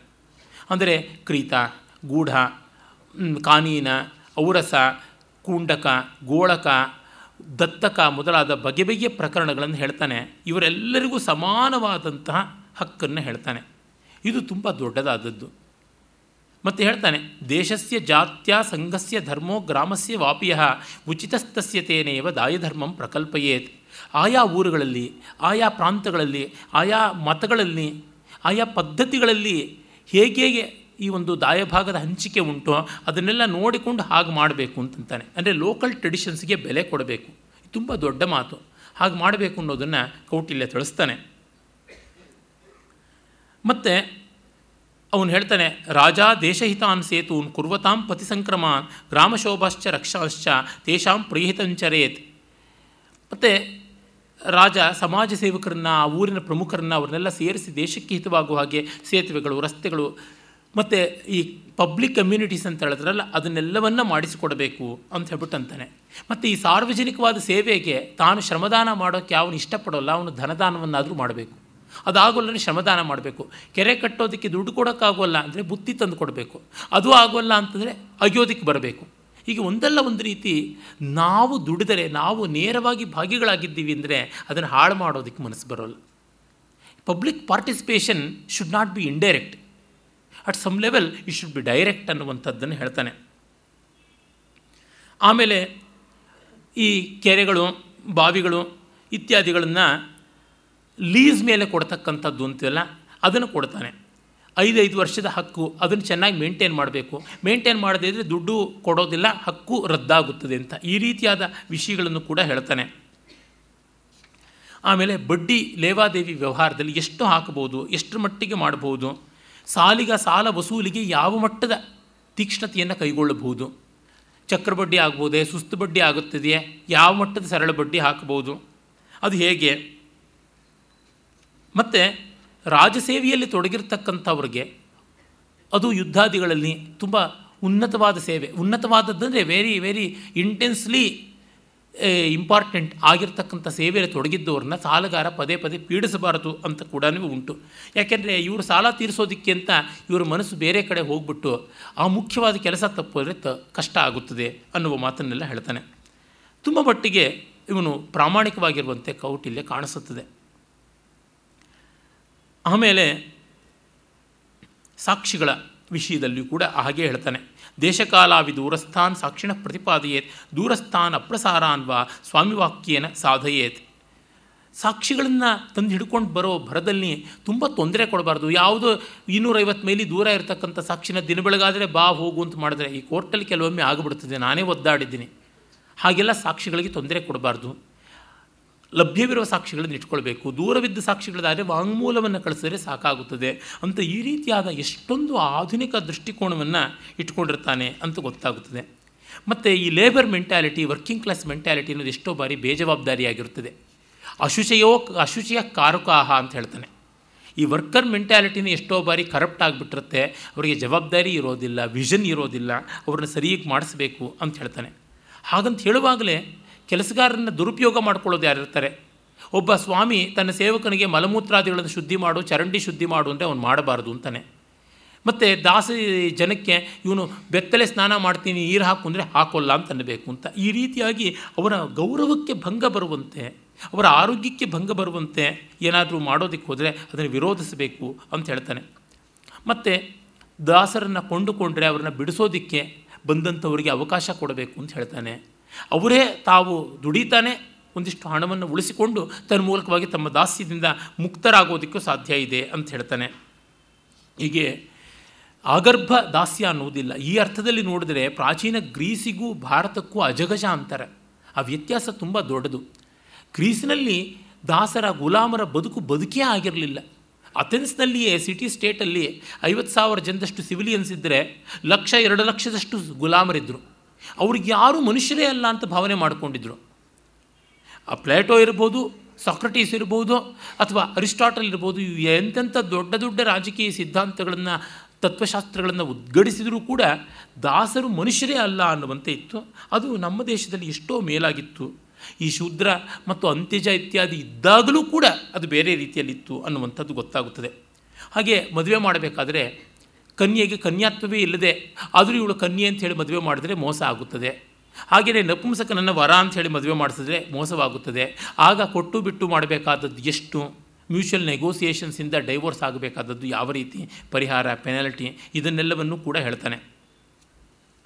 ಅದೇ ತರಹ ಒಬ್ಬ ದಾನ ಕೊಡ್ತೀನಿ ಅಂತ ಸಂಕಲ್ಪ ಮಾಡಿ, ಕಡೆಗೆ ದಾನನೇ ಕೊಡದೇ ಇದ್ದರೆ ಅವನು ಕೊಡಲೇಬೇಕಾದಷ್ಟು ಅಂತ, ಸಂಕಲ್ಪ ಮಾಡಿದ್ರಿಂದ ಕೊಡಲೇಬೇಕು ಅಂತ ಅದನ್ನು ಹೇಳಿಸ್ತಾನೆ ಮತ್ತು ಅದೇ ಯಾರಿಗೋ ಜೂಜಲ್ಲಿ ಒಬ್ಬ ಸೋತಿರ್ತಾನೆ. ಮತ್ತು ಈಗ ಒಬ್ಬ ಹೆಂಡ ಕುಡಿದ್ಬಿಟ್ಟು ದುಡ್ಡು ಕೊಡದೆ ಓಡೋಗಿರ್ತಾನೆ. ಆ ಥರ ಕಾಲದಲ್ಲಿ ಅವನ ಮಕ್ಕಳು ಮರಿ ಅವರೆಲ್ಲನೂ ಕೊಡಬೇಕು ಅಂತಿಲ್ಲ. ಅದೇ ದಾನ ಒಬ್ಬ ಕೊಡ್ತೀನಿ ಅಂತ ಹೇಳಿ ಹೋಗಿದ್ದರೆ ಅವನ ಮಕ್ಕಳು ಮರಿ ಕೊಡಬೇಕು. ಏಕೆಂದರೆ ದಾನಾದಿಗಳು ಜ್ಞಾನಪೂರ್ವಕವಾಗಿ ನಾವು ಮಾಡ್ತೀವಿ, ಮತ್ತು ಅದರಿಂದ ಲೋಕಹಿತವೂ ಆಗುತ್ತದೆ ಇದು ಹಾಗಲ್ಲ. ಅದಕ್ಕೆ ಮಕ್ಕಳು ಮರಿ ಬಾಧ್ಯರಾಗೋದಿಲ್ಲ ಈ ಥರದ್ದು ಸಾಲಕ್ಕೆ ಅಂತೆಲ್ಲ ಹೇಳ್ತಾನೆ. ಚೋರಹೃತಂ ಅವಿದ್ಯಮಾನಂ ಸ್ವದವ್ರೇಭ್ಯ ಸ್ವದ್ರವ್ಯೇಭ್ಯ ಪ್ರಯಚ್ಛೇತ್. ಪ್ರತ್ಯಾನೇತು ಅಶಕ್ತೋ ವಾ ತನಿಷ್ಕ್ರಯಂ ವಾ ಪ್ರಯಚ್ಛೇತ್. ನಿನ್ನೆ ನಾನು ಹೇಳಿದ್ದೆ. ಪೊಲೀಸರು ಮೊದಲಾದವರು ಕದ್ದಮಾಲು ಇಂತಿಷ್ಟು ದಿವಸಗಳೊಳಗೆ ಎಲ್ಲಿಯಾದರೂ ಹುಡುಕಿ ತರೋಕ್ಕಾಗದಿದ್ದರೆ ಅವರು ತಮ್ಮ ಜೇಬಿನಿಂದ ಕೊಡಬೇಕಾಗುತ್ತದೆ ಅಂತನ್ನುವಂಥದ್ದು. ಪ್ರವೃಜ್ಯಾಸು ವೃಥಾಚಾರಾನ್ ರಾಜ ದಂಡೇನ ವಾರಯೇತ್. ಧರ್ಮೋ ಯಧರ್ಮೋಪಹತಃ ಶಾಸ್ತಾರಂ ಅಂತ್ಯುಪೇಕ್ಷಿತಃ. ಹಾಗೆಯೇ ಢೋಂಗಿ ಸನ್ಯಾಸಿಗಳು, ಬೂಟಾಟಿಕೆ ಸನ್ಯಾಸಿಗಳು, ಠಕ್ಕು ಸ್ವಾಮಿಗಳು ಇವ್ರನ್ನ ಎಲ್ಲರನ್ನೂ ಕೂಡ ನಿರ್ದಾಕ್ಷಿಣ್ಯವಾಗಿ ದಂಡಿಸಬೇಕು ಅಂತ ಹೇಳ್ತಾನೆ. ಅವ್ರನ್ನ ನಿರ್ದಯವಾಗಿ ದಂಡನೆ ಮಾಡಬೇಕು ಅಂತ ಹೇಳುವಲ್ಲೇ ಅವನು ಯಾವುದನ್ನು ಹಿಂದೆ ಮುಂದೆ ನೋಡೋದಿಲ್ಲ ಅಂತ. ಅದೇ ರೀತಿ ವಾಕ್ಪಾರುಷ್ಯದಲ್ಲಿ, ಆ ನಿನ್ನ ಕಣ್ಣು ಎಷ್ಟು ಸುಂದರವಾಗಿದೆ ಅಂತ ಕುರುಡನ್ನು ಮೂದಲಿಸಿದ್ರೆ ಅದಕ್ಕೆ ದಂಡ ಹಾಕಬೇಕು ಅಂತ ಹೇಳ್ತಾನೆ. ಮತ್ತು, ಏ ಕುರುಡ, ಏ ಕುಂಟ ಅಂತ ಕೂಗಬಾರ್ದು ಆ ಕೂಗಿದ್ರೆ ದಂಡನೆ ಅಂತ ಹೇಳ್ಬಿಟ್ಟು ಅಂತಾನೆ. ಅಂದರೆ ಈ ಹೊತ್ತು ವಿಕಲಚೇತನ ಅಂತ ಒಂದು ಅಪಶಬ್ದವನ್ನು ಬಳಸ್ತಾರಲ್ಲ. ವಸ್ತುತಃ ವಿಕಲಾಂಗರು ಅಂಗವಿಕಲರು ಅಂತ ಅನ್ನಬೇಕಷ್ಟೇ ಅವರ ಬಗೆಗೆ ಕೆಟ್ಟ ಮಾತನ್ನು ಆಡಿದರೆ ಅದು ದಂಡನಾರ್ಹ ಅಂತಲೇ ಇಲ್ಲಿ ಜಾತಿ ಮತ ಅಲ್ಲ ಬಂದದ್ದು. ಹೀನಾಂಗಾನ್, ಅತಿರಿಕ್ತಾಂಗಾನ್ ಜಾತಿಹೀನಾನ್ ತಥೈವಚ, ಯೋ ವಮರ್ಷೇತ, ಸ ದಂಡ್ಯ ಅನ್ನುವ ಮಾತನ್ನು ಮನ್ವಾದಿ ಸ್ಮೃತಿಕಾರರು ಕೂಡ ಹೇಳುವಂಥದ್ದನ್ನು ನಾವು ನೋಡ್ತೀವಿ. ವಿಧವೆಯರ ಮೇಲೆ ಬಲಾತ್ಕಾರ ಮಾಡ್ತಕ್ಕಂಥದ್ದು, ಮತ್ತು ಸುಮ್ಮನೆ ನಾಸ್ತಿಕ್ಯವನ್ನು ಪ್ರತಿಪಾದಿಸ್ತಕ್ಕಂಥದ್ದು ಸರ್ಕಾರಿ ಅಧಿಕಾರಿಗಳ ಹಾಗೆ ನಟಿಸಿ ಜನರಿಂದ ದುಡ್ಡು ತೊಗೊಂಡು ಮೋಸ ಮಾಡ್ತಕ್ಕಂಥವ್ರು, ಮತ್ತು ಅಕಾಲದಲ್ಲಿ ಗರ್ಭಪಾತ ಮಾಡಿಸ್ತಕ್ಕಂಥವ್ರು, ಆಮೇಲೆ ಗುರು ಶಿಷ್ಯರು ಪರಸ್ಪರ ನಿಂದಾರೋಪ, ಇವನು ಗುರುದಕ್ಷಿಣೆ ಕೊಡಲಿಲ್ಲ, ಇವನು ಪಾಠ ಹೇಳಲಿಲ್ಲ, ಹೀಗೆಲ್ಲ ಬೇಕು ಬೇಕು ಅಂತಲೇ ಮಾಡ್ಕೊಂಡು ಬರೋರು ಈ ಥರ ಎಷ್ಟೆಲ್ಲ ಜನಗಳನ್ನು ಉಲ್ಲೇಖ ಮಾಡಿ ಅವ್ರಿಗೆ ಏನೇನು ದಂಡನೆ ಕೊಡಬೇಕು ಅಂತ ಹೇಳ್ಬಿಟ್ಟು ಅಂತಾನೆ ಆ ಕಾಳಿದಾಸನ ಮಾತು ಹೇಳ ಯಥಾಪರಾಧ ದಂಡಾನಾಮ್ ಅಂತ ಇದೆಯಲ್ಲ ಅದು ಬಹಳ. ಏವಂ ಚೋರಾನ್ ಅಚೋರಾಖ್ಯಾನ್ ಮಣಿಕಾರುಕ ಶೀಲವಾನ್ ಭಿಕ್ಷೂನ್, ಭಿಕ್ಷುಕಾನ್ ಕುಹಕಾನ್ಶ್ಚೈವ ವಾರಯೇ ದೇಶಪೀಡನಾಥ್ ಅಂತ. ನೋಡಿ, ಕಳ್ಳರು ಕಳ್ಳರಲ್ಲದೆ ಇದ್ದರೂ ಕಳ್ಳರಂತೆ ಇರೋರು, ಕಳ್ಳಪೇಟೆ ವರ್ತಕರು ಕಳ್ಳುಮಾಲು ಮಾಡ್ತಕ್ಕಂಥವ್ರು ಕಲಬೆರಕೆ ಮಾರ್ತಕ್ಕಂಥವ್ರು, ಮತ್ತು ಕೆಟ್ಟದಾದ ಲೇಬರ್ ಆ್ಯಕ್ಟ್ಸ್ ಇಟ್ಕೊಂಡಿರ್ತಕ್ಕಂಥವ್ರು, ಮೂರತ್ತು ಗಲಾಟೆ ಮಾಡ್ತಾ ಇರ್ತಕ್ಕಂಥವ್ರು ಲಾಕೌಟ್ ಮಾಡಿಸ್ತಕ್ಕಂಥವ್ರು ಸ್ಟ್ರೈಕ್ ಮಾಡಿಸ್ತಕ್ಕಂಥವ್ರು, ಬಂದ್ ಮಾಡಿಸ್ತಕ್ಕಂಥವ್ರು, ಮತ್ತು ಕಪಟ ಭಿಕ್ಷುಗಳು, ಆಮೇಲೆ ಡೋಂಗಿ ಸ್ವಾಮಿಗಳು ಇತ್ಯಾದಿಗಳನ್ನೆಲ್ಲರನ್ನೂ ದೇಶ ಪೀಡಕರು ಅಂತ ಅವನು ಓಡಿಸಿಯೇ ಬಿಡಬೇಕು ಅನ್ನುವ ಮಾತನ್ನು ಕೂಡ ಅವನು ಹೇಳ್ತಾನೆ. ಆಮೇಲೆ ಕಲಾವಿದರು ಕೂಡ ಯಾವುದೇ ದೇಶ, ಜಾತಿ, ಭಾಷೆ ಇತ್ಯಾದಿಗಳನ್ನು ಗೇಲಿ ಮಾಡದೆ ತಮ್ಮ ಕಲಾ ಪ್ರದರ್ಶನವನ್ನು ಮಾಡಬೇಕು. ಅಶ್ಲೀಲಾದಿಗಳನ್ನು ತರಬಾರದು ಅಂತ ಒಂದು ಮಟ್ಟದ ಸೆನ್ಸಾರ್ಶಿಪ್ಪನ್ನು ಕೂಡ ಇಡ್ತಾನೆ. ಕಾಮಂ ದೇಶ ಜಾತಿ ಗೋತ್ರ ಚರಣ ಮೈಥುನಾಪಹಾನೇ ನರ್ಮಯೇಯು ಅನ್ನುವ ಮಾತು ಬರ್ತದೆ. ಮತ್ತು ಭಿಕ್ಷುಕ ವೃತ್ತಿಯನ್ನು ತುಂಬ ಬೈತಾನೆ. ಯಾಚನೆ ತುಂಬ ತಪ್ಪು ಅಂತ ಅದನ್ನು ನಿರಾಕರಿಸ್ತಾನೆ. ಬರಗಾಲ ಮುನ್, ಮುಂತಾದವು ಬಂದಾಗ ಜನರಿಗೆ ಕೆಲಸ ಕಷ್ಟ ಆಗಿಬಿಡುತ್ತೆ. ಕೆಲಸವಿಲ್ಲದೆ ಸಂಪಾದನೆ ಇಲ್ಲ ಸಂಪಾದನೆ ಇಲ್ಲ, ಹೊಟ್ಟೆಗಿಲ್ಲ. ಆಗ ರಾಜನೇ ರಸ್ತೆ ಮಾಡಿಸ್ತಾ, ಕೆರೆ ಮಾಡಿಸ್ತಾ ಅಣೆಕಟ್ಟು ಮಾಡಿಸ್ತಾ, ಈ ರೀತಿಯಾಗಿ ನಾನೇ ಎಂಪ್ಲಾಯ್ಮೆಂಟ್ ಕ್ರಿಯೇಟ್ ಮಾಡಿ ಆ ಮೂಲಕವಾಗಿ ಜನರಿಗೆ ಜೀವಿಕೆಯನ್ನು ಕೊಡಬೇಕು ಅನ್ನುವಂಥ ಮಾತು ಬರುತ್ತದೆ. ಈ ರೀತಿಯಾದದ್ದು ಬಹಳ ಬರ್ತದೆ ಹಾಗೆ ಅಪರಾಧಿ ಅನ್ನೋನನ್ನೊಬ್ಬನ್ನ ತಿಳ್ಕೊಳ್ಬೇಕು ಅಂತಂದರೆ ಅವನು ಹೇಗೆ ಅಬ್ಸರ್ವ್ ಮಾಡಬೇಕು, ಅವನ ಮಾತುಕತೆಯನ್ನು ಹೇಗೆ ನೋಡಬೇಕು, ಅವನ ಬೆವರು ಹೇಗಿರುತ್ತದೆ, ಅವನ ತುಟಿ ಹೇಗೆ ಅಲ್ಲಾಡಿಸ್ತಾನೆ, ಮುಖದ ಬಣ್ಣ, ಧ್ವನಿಯ ಬದಲಾವಣೆ ಹೇಗೆಲ್ಲ ಇರುತ್ತದೆ, ಅದನ್ನೆಲ್ಲ ನೋಡಿಕೊಂಡು ಅವನ ಚಲನವಲನಗಳು ಹಗಲು ಇರುಳು ಯಾವ ರೀತಿಯಾಗಿರುತ್ತದೆ, ಅವನು ಯಾರ್ಯಾರನ್ನು ಮತ್ತೆ ಹೋಗಿ ನೋಡ್ತಾನೆ, ಈ ಥರದ್ದು ಎಲ್ಲವನ್ನು ಒಳ್ಳೆ ಶೆರ್ಲಾ ಕೋಮ್ಸ್ ನೋಡದಂತೆ ಪರಿಶೀಲನೆ ಮಾಡಿ ಮಾಡಬೇಕು ಅನ್ನುವಂಥ ವಿಷಯವನ್ನು ಕೂಡ ತಿಳಿಸ್ತಾನೆ.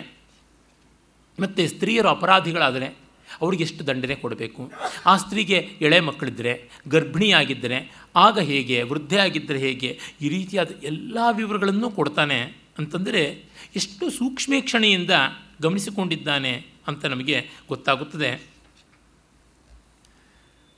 ಆಮೇಲಿಂದ ಯಾತ್ರಾ ಸ್ಥಾನಗಳಲ್ಲಿ, ಮುಖ್ಯವಾದ ಕ್ಷೇತ್ರಗಳಲ್ಲಿ, ಮಹಾನಗರಗಳಲ್ಲಿ, ಈ ಜೇಬುಗಳರು ಇತ್ಯಾದಿ ಎಲ್ಲ ಇರ್ತಾರಲ್ಲ, ಅವರಿಗೆ ಬೆರಳು ಕತ್ತರಿಸಬೇಕು ಅನ್ನೋವರೆಗೆ ಒಂದು ದಂಡ ಹಾಕ್ತಾನೆ. ಅಂದರೆ ಯಾರು ಪಬ್ಲಿಕ್ ನ್ಯೂಸೆನ್ಸನ್ನು ಮಾಡ್ತಾರೆ, ಲೋಕ ಪ್ರತಾರಣ ಮಾಡ್ತಾರೆ, ಅವರಿಗೆಲ್ಲರಿಗೂ ಕೂಡ ತೀವ್ರವಾದ ದಂಡವನ್ನು ಹಾಕೋದ್ರೊಳಗೆ ಅವನು ಹಿಂದೆ ಮುಂದೆ ನೋಡುವಂಥದ್ದೇ ಅಲ್ಲ, ಧರ್ಮಸ್ಥೀಯಂ ಅಂತ ಆ ಧರ್ಮದ ಸ್ಥಿರತೆ ಅನ್ನೋದು ಇಲ್ಲಿಂದಲೇ ಬರುತ್ತದೆ ಅಂತ ಅನ್ನೋದನ್ನು ಹೇಳ್ತಾನೆ. ಮತ್ತು ಸಕಲ ವರ್ಣಗಳನ್ನೂ ಕೂಡ ಸೈನ್ಯಕ್ಕೆ ಸೇರಿಸ್ಕೊಳ್ಳೋದು ಬ್ರಾಹ್ಮಣ ಕ್ಷತ್ರಿಯ ವೈಶ್ಯ ಶೂದ್ರ ಸೈನ್ಯಾನಾಂ ತೇಜ ಪ್ರಾಧಾನ್ಯಾತ್ ಪೂರ್ವಪೂರ್ವಂ ಶ್ರೇಯ ಸನ್ನಾಹಿತು ಇತ್ಯಾಚಾರ್ಯ ನೇತಿ ಕೌಟಿಲ್ಯ ಪ್ರಣಿಪಾತೇನ ಬ್ರಾಹ್ಮಣಂ ಪರೋಭಿಹಾರಯೇತ್ ಪ್ರಹರಣ ವಿದ್ಯಾ ವಿನೀತಂತು ಕ್ಷತ್ರಿಯ ಬಲಂ ಶ್ರೇಯ ಬೋಲಸಾರಂ ವಾ ವೈಶ್ಯ ಶೂದ್ರ ಬಲಮಿತಿ. ಬ್ರಾಹ್ಮಣ ದೊಡ್ಡವನು ಅಂತ ಹೇಳಿಬಿಟ್ಟು ಅವನನ್ನು ಸೈನ್ಯದಲ್ಲಿ ಸೇರಿಸ್ಕೊಂಡ್ಬಿಟ್ರೆ ಎದುರಾಳಿಯಾದಂಥ ಶತ್ರು ಸೈನ್ಯ ಬಂದು ಇವ್ರಿಗೆ ನಮಸ್ಕಾರ ಮಾಡಿದ್ರೆ ವಿಜಯೀ ಭವ ಅಂತ ಇವರು ಆಶೀರ್ವಾದ ಮಾಡಿಬಿಡ್ತಾರೆ, ಪ್ರಯೋಜನಕ್ಕೆ ಬರೋಲ್ಲ. ಹಾಗಾಗಿ ಬ್ರಾಹ್ಮಣರು ಅಂತ ಹಾಗೆಲ್ಲ ಮೇಲ್ಪಂಕ್ತಿಗೆ ಹಾಕಬೇಕಾದದ್ದಲ್ಲ. ಅದೇ ರೀತಿ ಪ್ರಹರಣ ವಿದ್ಯಾ ವಿನೀತಂತೂ ಕ್ಷತ್ರಿಯ ಬಲಂ ಶ್ರೇಯ. ಕ್ಷತ್ರಿಯನು ಮೇಲೋ, ಹಾಗೆಯೇ ತಾಳ್ಮೆ ಇಟ್ಟುಕೊಂಡಿರುವ ಅಪಾರ ಸಂಖ್ಯೆಯಲ್ಲಿರ್ತಕ್ಕಂಥ ವೈಶ್ಯ ಶೂದ್ರ ಬಲವೂ ಕೂಡ ಉತ್ತಮವಾಗುತ್ತದೆ ಅನ್ನೋ ಮಾತನ್ನು ಹೇಳ್ತಾನೆ. ಅಂದರೆ ಮೆರಿಟೋಕ್ರಸಿ, ಎಲ್ಲಿ ಯಾವುದಿದೆ ಅದು ಮುಖ್ಯವಾಗಿ ಬೇಕಾಗಿರ್ತಕ್ಕಂಥದ್ದು ಅನ್ನೋದು ಕೌಟಿಲ್ಯನಲ್ಲಿ ನಮಗೆ ಮತ್ತೆ ಮತ್ತೆ ತೋರುವಂಥದ್ದಾಗಿದೆ. ಹೀಗೆ ಕೌಟಿಲ್ಯನ ಅರ್ಥಶಾಸ್ತ್ರದ ಬಹುಮುಖೀನವಾದ ಮೌಲ್ಯದಲ್ಲಿ ಕೆಲವೊಂದು ಉಪಸಂಹಾರಾತ್ಮಕವಾದ ಮಾತುಗಳನ್ನು ನೋಡ್ತಾ ಇನ್ನು ನಾವು ಈ ಚಿಂತನವನ್ನು ಮುಗಿಸಬಹುದು. ಮೊದಲಿಗೆ ಕೌಟಿಲ್ಯನನ್ನು ಬೇಕು ಬೇಕಾದಂಥದ್ದಕ್ಕೆ ಬೇಡ ಬೇಡದೇ ಇರತಕ್ಕಂಥದ್ದಕ್ಕೆ ಎಲ್ಲದಕ್ಕೂ ದೂಷಣೆ ಮಾಡ್ತಾರೆ ಜನ. ಆದರೆ ಅವನಲ್ಲಿರ್ತಕ್ಕಂಥ ಮಹತ್ವಗಳನ್ನು ಗಮನಿಸ್ಕೊಳ್ಳೋದಿಲ್ಲ. ನೋಡಿ, ಅವನು ಹೇಳ್ತಾನೆ, ಹಿಂಸೆ ಅಹಿಂಸೆ ಅನ್ನುವುದು ಕಡೆಗೆ ಧರ್ಮದಲ್ಲಿ ನಿಶ್ಚಯವಾಗುತ್ತದೆ. ಅಹಿಂಸೆಯವ ಅಹಿಂಸೆಯವ ಅಸಾಧು ಹಿಂಸಾ ಪಶುಂ ಶ್ರುತಿಚೋದನಾತ್ ಅಂತ. ಅಂದರೆ ಅಹಿಂಸೆಯವ ಅಸಾಧು ಹಿಂಸಾ. ಅಹಿಂಸೆಯೇ ಅಸಾಧುವಾಗುತ್ತದೆ, ಹಿಂಸಾ ಸಾಧುವಾಗುತ್ತದೆ. ಹೇಗೆ ಯಜ್ಞದಲ್ಲಿ ಪಶುಬಲಿ ಇದ್ದಂತೆ ದುಷ್ಟರನ್ನ ಈ ಒಂದು ರಾಷ್ಟ್ರ ಯಜ್ಞದಲ್ಲಿ ಬಲಿ ಕೊಡ್ತಕ್ಕಂಥದ್ದೇ ಶ್ರೇಯಸ್ಕರ ಅಂತ ಹೇಳ್ಬಿಟ್ಟು ಅಂತಾನೆ ಚೋರ ಪ್ರಕೃತೀನಾಂ ಲೇಚ್ಛ ಜಾತೀನಾಂ, ಚ ಸ್ಥಾನ ವಿಪರ್ಯಾಸಂ ಅನೇಕಸ್ಥಂ ಕಾರಯೇತ್ ಅಂತನ್ನುವಲ್ಲಿ ಸಂಶಯಾಸ್ಪದವಾದಂಥವರು ಯಾರು ಸಸ್ಪಿಷಿಯಸ್ ಆದಂಥ ಚಲನವಲನ ಇಟ್ಕೊಂಡಿದ್ದಾರೆ, ಮತ್ತು ಮ್ಲೇಚ್ಛಾದಿಗಳು, ಪರಕೀಯರು ಅಂದರೆ ದೇ, ವಿದೇಶಿಯರು ಯಾರಿದ್ದಾರೆ, ಅಂಥವರು, ಆ ವಲಸಿಗರು ಎಲ್ಲ ಒಂದೇ ಜಾಗದಲ್ಲಿ ಹೆಚ್ಚು ಸಂಖ್ಯೆಯಲ್ಲಿ ಹೆಚ್ಚು ಕಾಲ ಇರಬಾರದು ಪರ್ಮನೆಂಟಾಗಿ ಅಂತಲೇ ಈ ಇನ್ಫಿಲ್ಟ್ರೇಷನ್ನು ಮೊದಲಾದವೆಲ್ಲ ಇಂಥ ತೊಂದರೆ ಉಡ್ಡುತ್ತದೆ ಅನ್ನೋದು ಅವನಿಗೆ ಗೊತ್ತಿದೆ. ನಾಸ್ತ್ಯ ಜನಪದಂ ಉಪನಿವೇಶೇತ ಅಂತನ್ನುವಲ್ಲಿ ಮತ್ತು ಮತ್ತೆ ಈ ಥರ ಟಕ್ಕು ಬೂಟಾಟಿಕೆಯವರು ದೇಶದ್ರೋಹಿಗಳು ಇರಬಾರ್ದು ಅನ್ನೋ ಮಾತನ್ನೆಲ್ಲ ಹೇಳ್ತಾನೆ. ಇಷ್ಟು ನಿರ್ದಾಕ್ಷಿಣ್ಯವಾಗಿ, ನಿರ್ದಯವಾಗಿ ಸತ್ಯವನ್ನು ಸಾಧನೆ ಮಾಡ್ತಾನಲ್ಲ, ಅಲ್ಲಿ ಏನಂತ ಹೇಳಬೇಕು ನನ್ನ ಅಂದರೆ, ಅವನ ಮಾತೆ ಅಲ್ಲಿ ಉಂಟು, ಏವಂ ದೂಷ್ಯೇಶು ಅಧಾರ್ಮಿಕೇಶು ಚ ವರ್ತೇತ ನ ಇತರೇಶು. ಇದನ್ನೆಲ್ಲ ನೀವು ದುಷ್ಟರಲ್ಲಿ ಮಾಡಬೇಕಾದ ತಂತ್ರಗಳೇ ಹೊರತು ಶಿಷ್ಟರಲ್ಲಿ ಅಲ್ಲ, ಅದು ಡೈರೆಕ್ಷನ್ ಅಂತ ಗೊತ್ತಾಗುತ್ತದೆ ನಮಗೆ.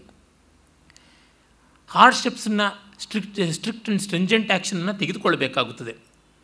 ಅವನನ್ನು ಮೆಕಿವೆಲ್ಲಿ ಮೆಕಿವೆಲ್ಲಿ ಅಂತ ಕೂಡ ಗೇಲಿ ಮಾಡ್ತಾರೆ. ಮೆಕಿವೆಲ್ಲಿ ಬಗ್ಗೆ ಪಾಶ್ಚಾತ್ಯರಲ್ಲಿ ತುಂಬ ತಿರಸ್ಕಾರ ಈಚಿನ ಶತಮಾನದಲ್ಲಿ ಬಂದಿದೆ. ಮೊದಲು ಆಗಿರಲಿಲ್ಲ ದ ಪ್ರಿನ್ಸ್ ಅನ್ನುವ ಗ್ರಂಥದ ಬಗ್ಗೆ ನಿಮಗೆಲ್ಲ ಗೊತ್ತೇ ಇರಬೇಕು, ಮೊನ್ನೆಯೂ ನಾನು ಪ್ರಸ್ತಾವಿಸಿದೆ. ಆ ಇಟಲಿಯ ರೆನೇಸಾನ್ಸ್ನ ಸಂದರ್ಭದಲ್ಲಿ ಬಂದಂಥ ಗ್ರಂಥ, ಅವನು end is end justifies the means ಅಂತನ್ನುವ ಪ್ರತಿಪಾದನೆಯನ್ನು ಮಾಡ್ತಾನೆ. ಅದಕ್ಕೆ ಲಾರ್ಡ್ ಆ್ಯಕ್ಟನ್ ಅನ್ನುವಂಥವನು ಮೆಕಿವೆಲಿಯ ಬಗ್ಗೆ ಹೇಳುವ ಮಾತು ಕೌಟಿಲ್ಯನಿಗೂ ಅನ್ವಯಿಸುತ್ತದೆ. A sublime purpose justifies him and he has been wronged by dupes and fanatics by responsible dreamers and interested hypocrites ಅಂತ.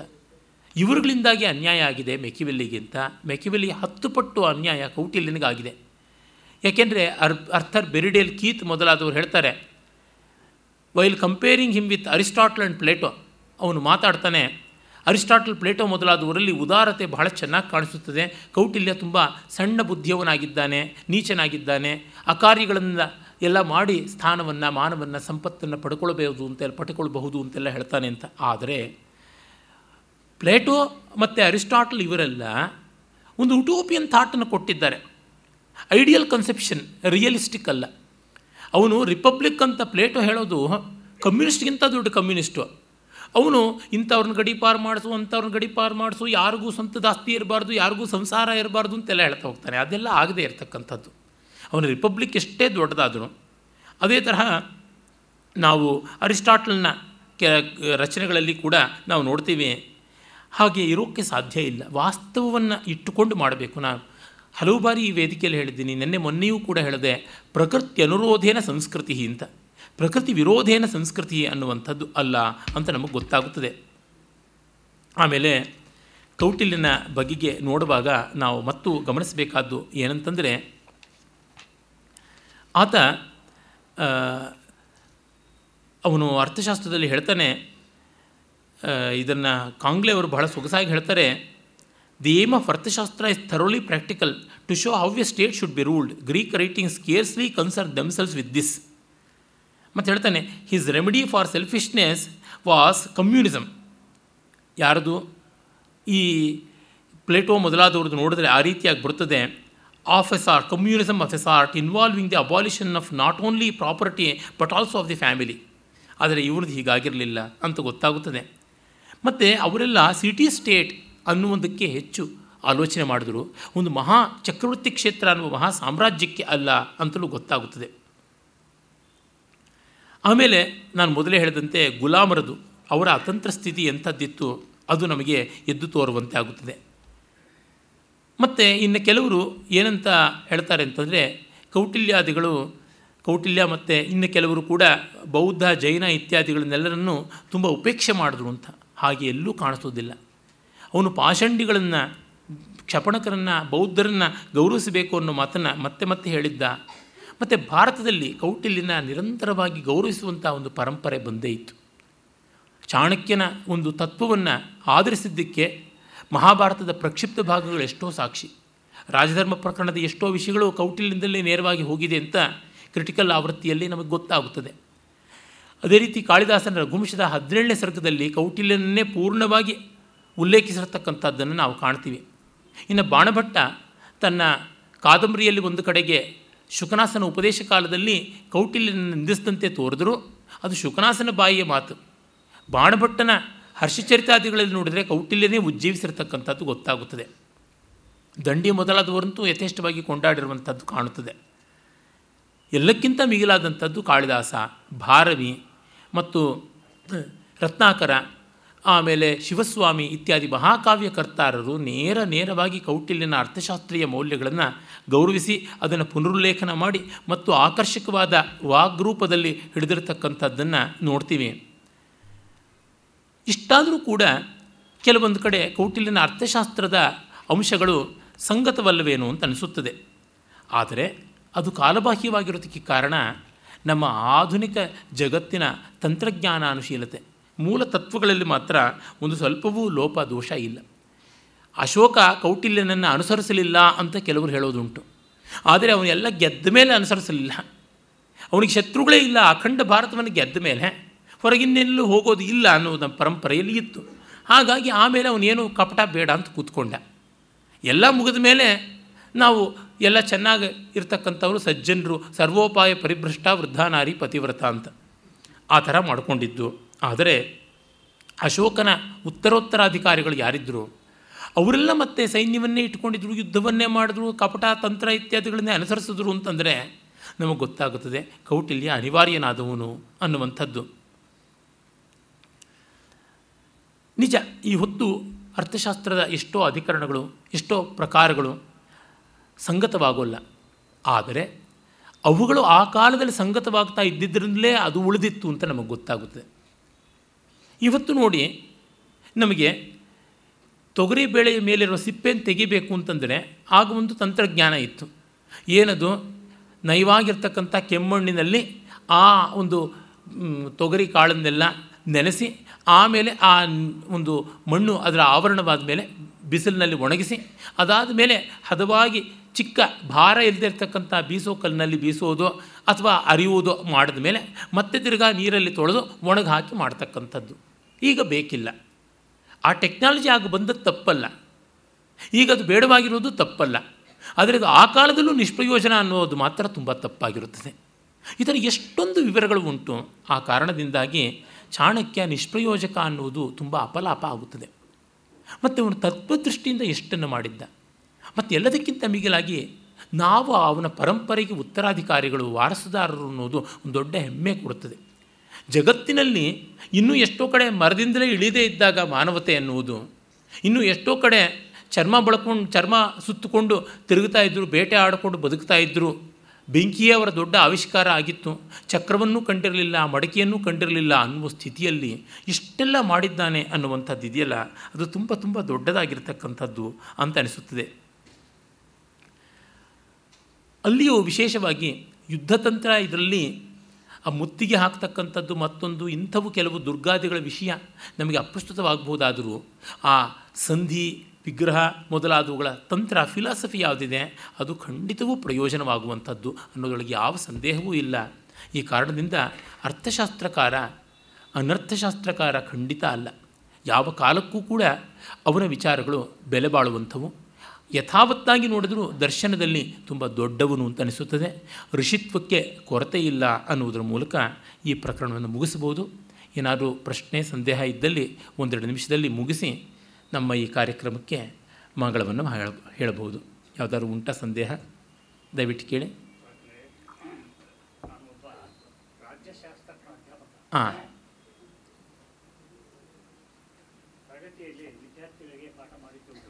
ಹಾಂ. ಹಾಂ. ಹಾಂ. ಹಾಂ. ಹ್ಞೂ ಅಲ್ಲಿ ವಿಷಕನ್ಯಾ ಪ್ರಕರಣದಲ್ಲಿ ವಿಷಕನ್ಯೆಯನ್ನು ಹೇಗೆ ತಯಾರಿಸಬೇಕು ಅಂತಕ್ಕಂಥ ಒಂದು ಪ್ರಕಾರ ಬಹಳ ವಿಷಾದವಾಗಿ ಹೇಗೆ ಅಂತ ಹೇಳಿದ್ರೆ ಮೊದಲು ಅಲ್ಲ ನೀವು ಹೇಳ್ತಾ ಇರೋದು ಅರ್ಥಶಾಸ್ತ್ರದಲ್ಲಿ ಇಲ್ಲ ನಾನದೇ ಹೇಳೋದು. ನೀವು ಹೇಳೋ ಗ್ರಂಥ ಇನ್ಯಾವುದೂ ಇರಬಹುದು ಆದರೆ ಚಾಣಕ್ಯನ ಅರ್ಥಶಾಸ್ತ್ರದಲ್ಲಿ ಇದೋ ನೋಡಿ ಮೂಲ ಇಲ್ಲಿಯೇ ಇದೆ. ನೀವು ತೋರಿಸ್ಬಿಟ್ರೆ ನಾನು ನನ್ನ ತಲೆ ತೆಕ್ಕೊಟ್ಬಿಡ್ತೀನಿ. ನೀವು ಫ್ಯಾಂಟಸಿನ ಹೇಳ್ತಾ ಇದ್ದೀರಾ ಕತೆ ಕಾದಂಬರಿ ಹೇಳ್ತಿದ್ದೀರಾ? ಅಲ್ಲ, ನೀವು ಮಹಾರಾಜಸ್ ಕಾಲೇಜಲ್ಲ ಸಾಕ್ಷಾತ್ ಹಿಮಾಲಯದಲ್ಲೇ ಓದಿರಿ, ತೊಂದರೆ ಇಲ್ಲ. ಹಾಂ. ಇಲ್ಲ ಇಲ್ಲ, ಅಷ್ಟೇ ಆಯ್ತು ಅಲ್ಲಿ ಏನಂದ್ರೆ ಆರು ತಿಂಗಳ ಕೂಸನ್ನ ತೆಗೆದುಕೊಂಡು ಬಂದು ಸ್ವಾಮಿ, ನೀವು ಇಲ್ಯೂಷನ್ ಫ್ಯಾಂಟಸಿ ಹೇಳ್ತಿದ್ದೀರಾ? ನಾನು ಮತ್ತೆ ಹೇಳ್ತಿದ್ದೀನಿ. ನೀವು ಓದಿದ್ದೀರೋ ಅರ್ಥಶಾಸ್ತ್ರನ? ಅಷ್ಟೇ. ಆ ಪ್ರಶ್ನೆಗೆ ಉತ್ತರ ಅಲ್ಲ, ನೀವು ಬೇರೆ ಪ್ರಶ್ನೆ ಇದ್ದರೆ ಕೇಳಿ. ಅದು ಮೊನ್ನೆನೇ ನಾನು ಹೇಳಿದ್ದೀನಿ. ಅದಲ್ಲ. ಹೌದು, ಅದು ಲೋಕದಲ್ಲಿರ್ತಕ್ಕಂಥ ಪ್ರಥೆ.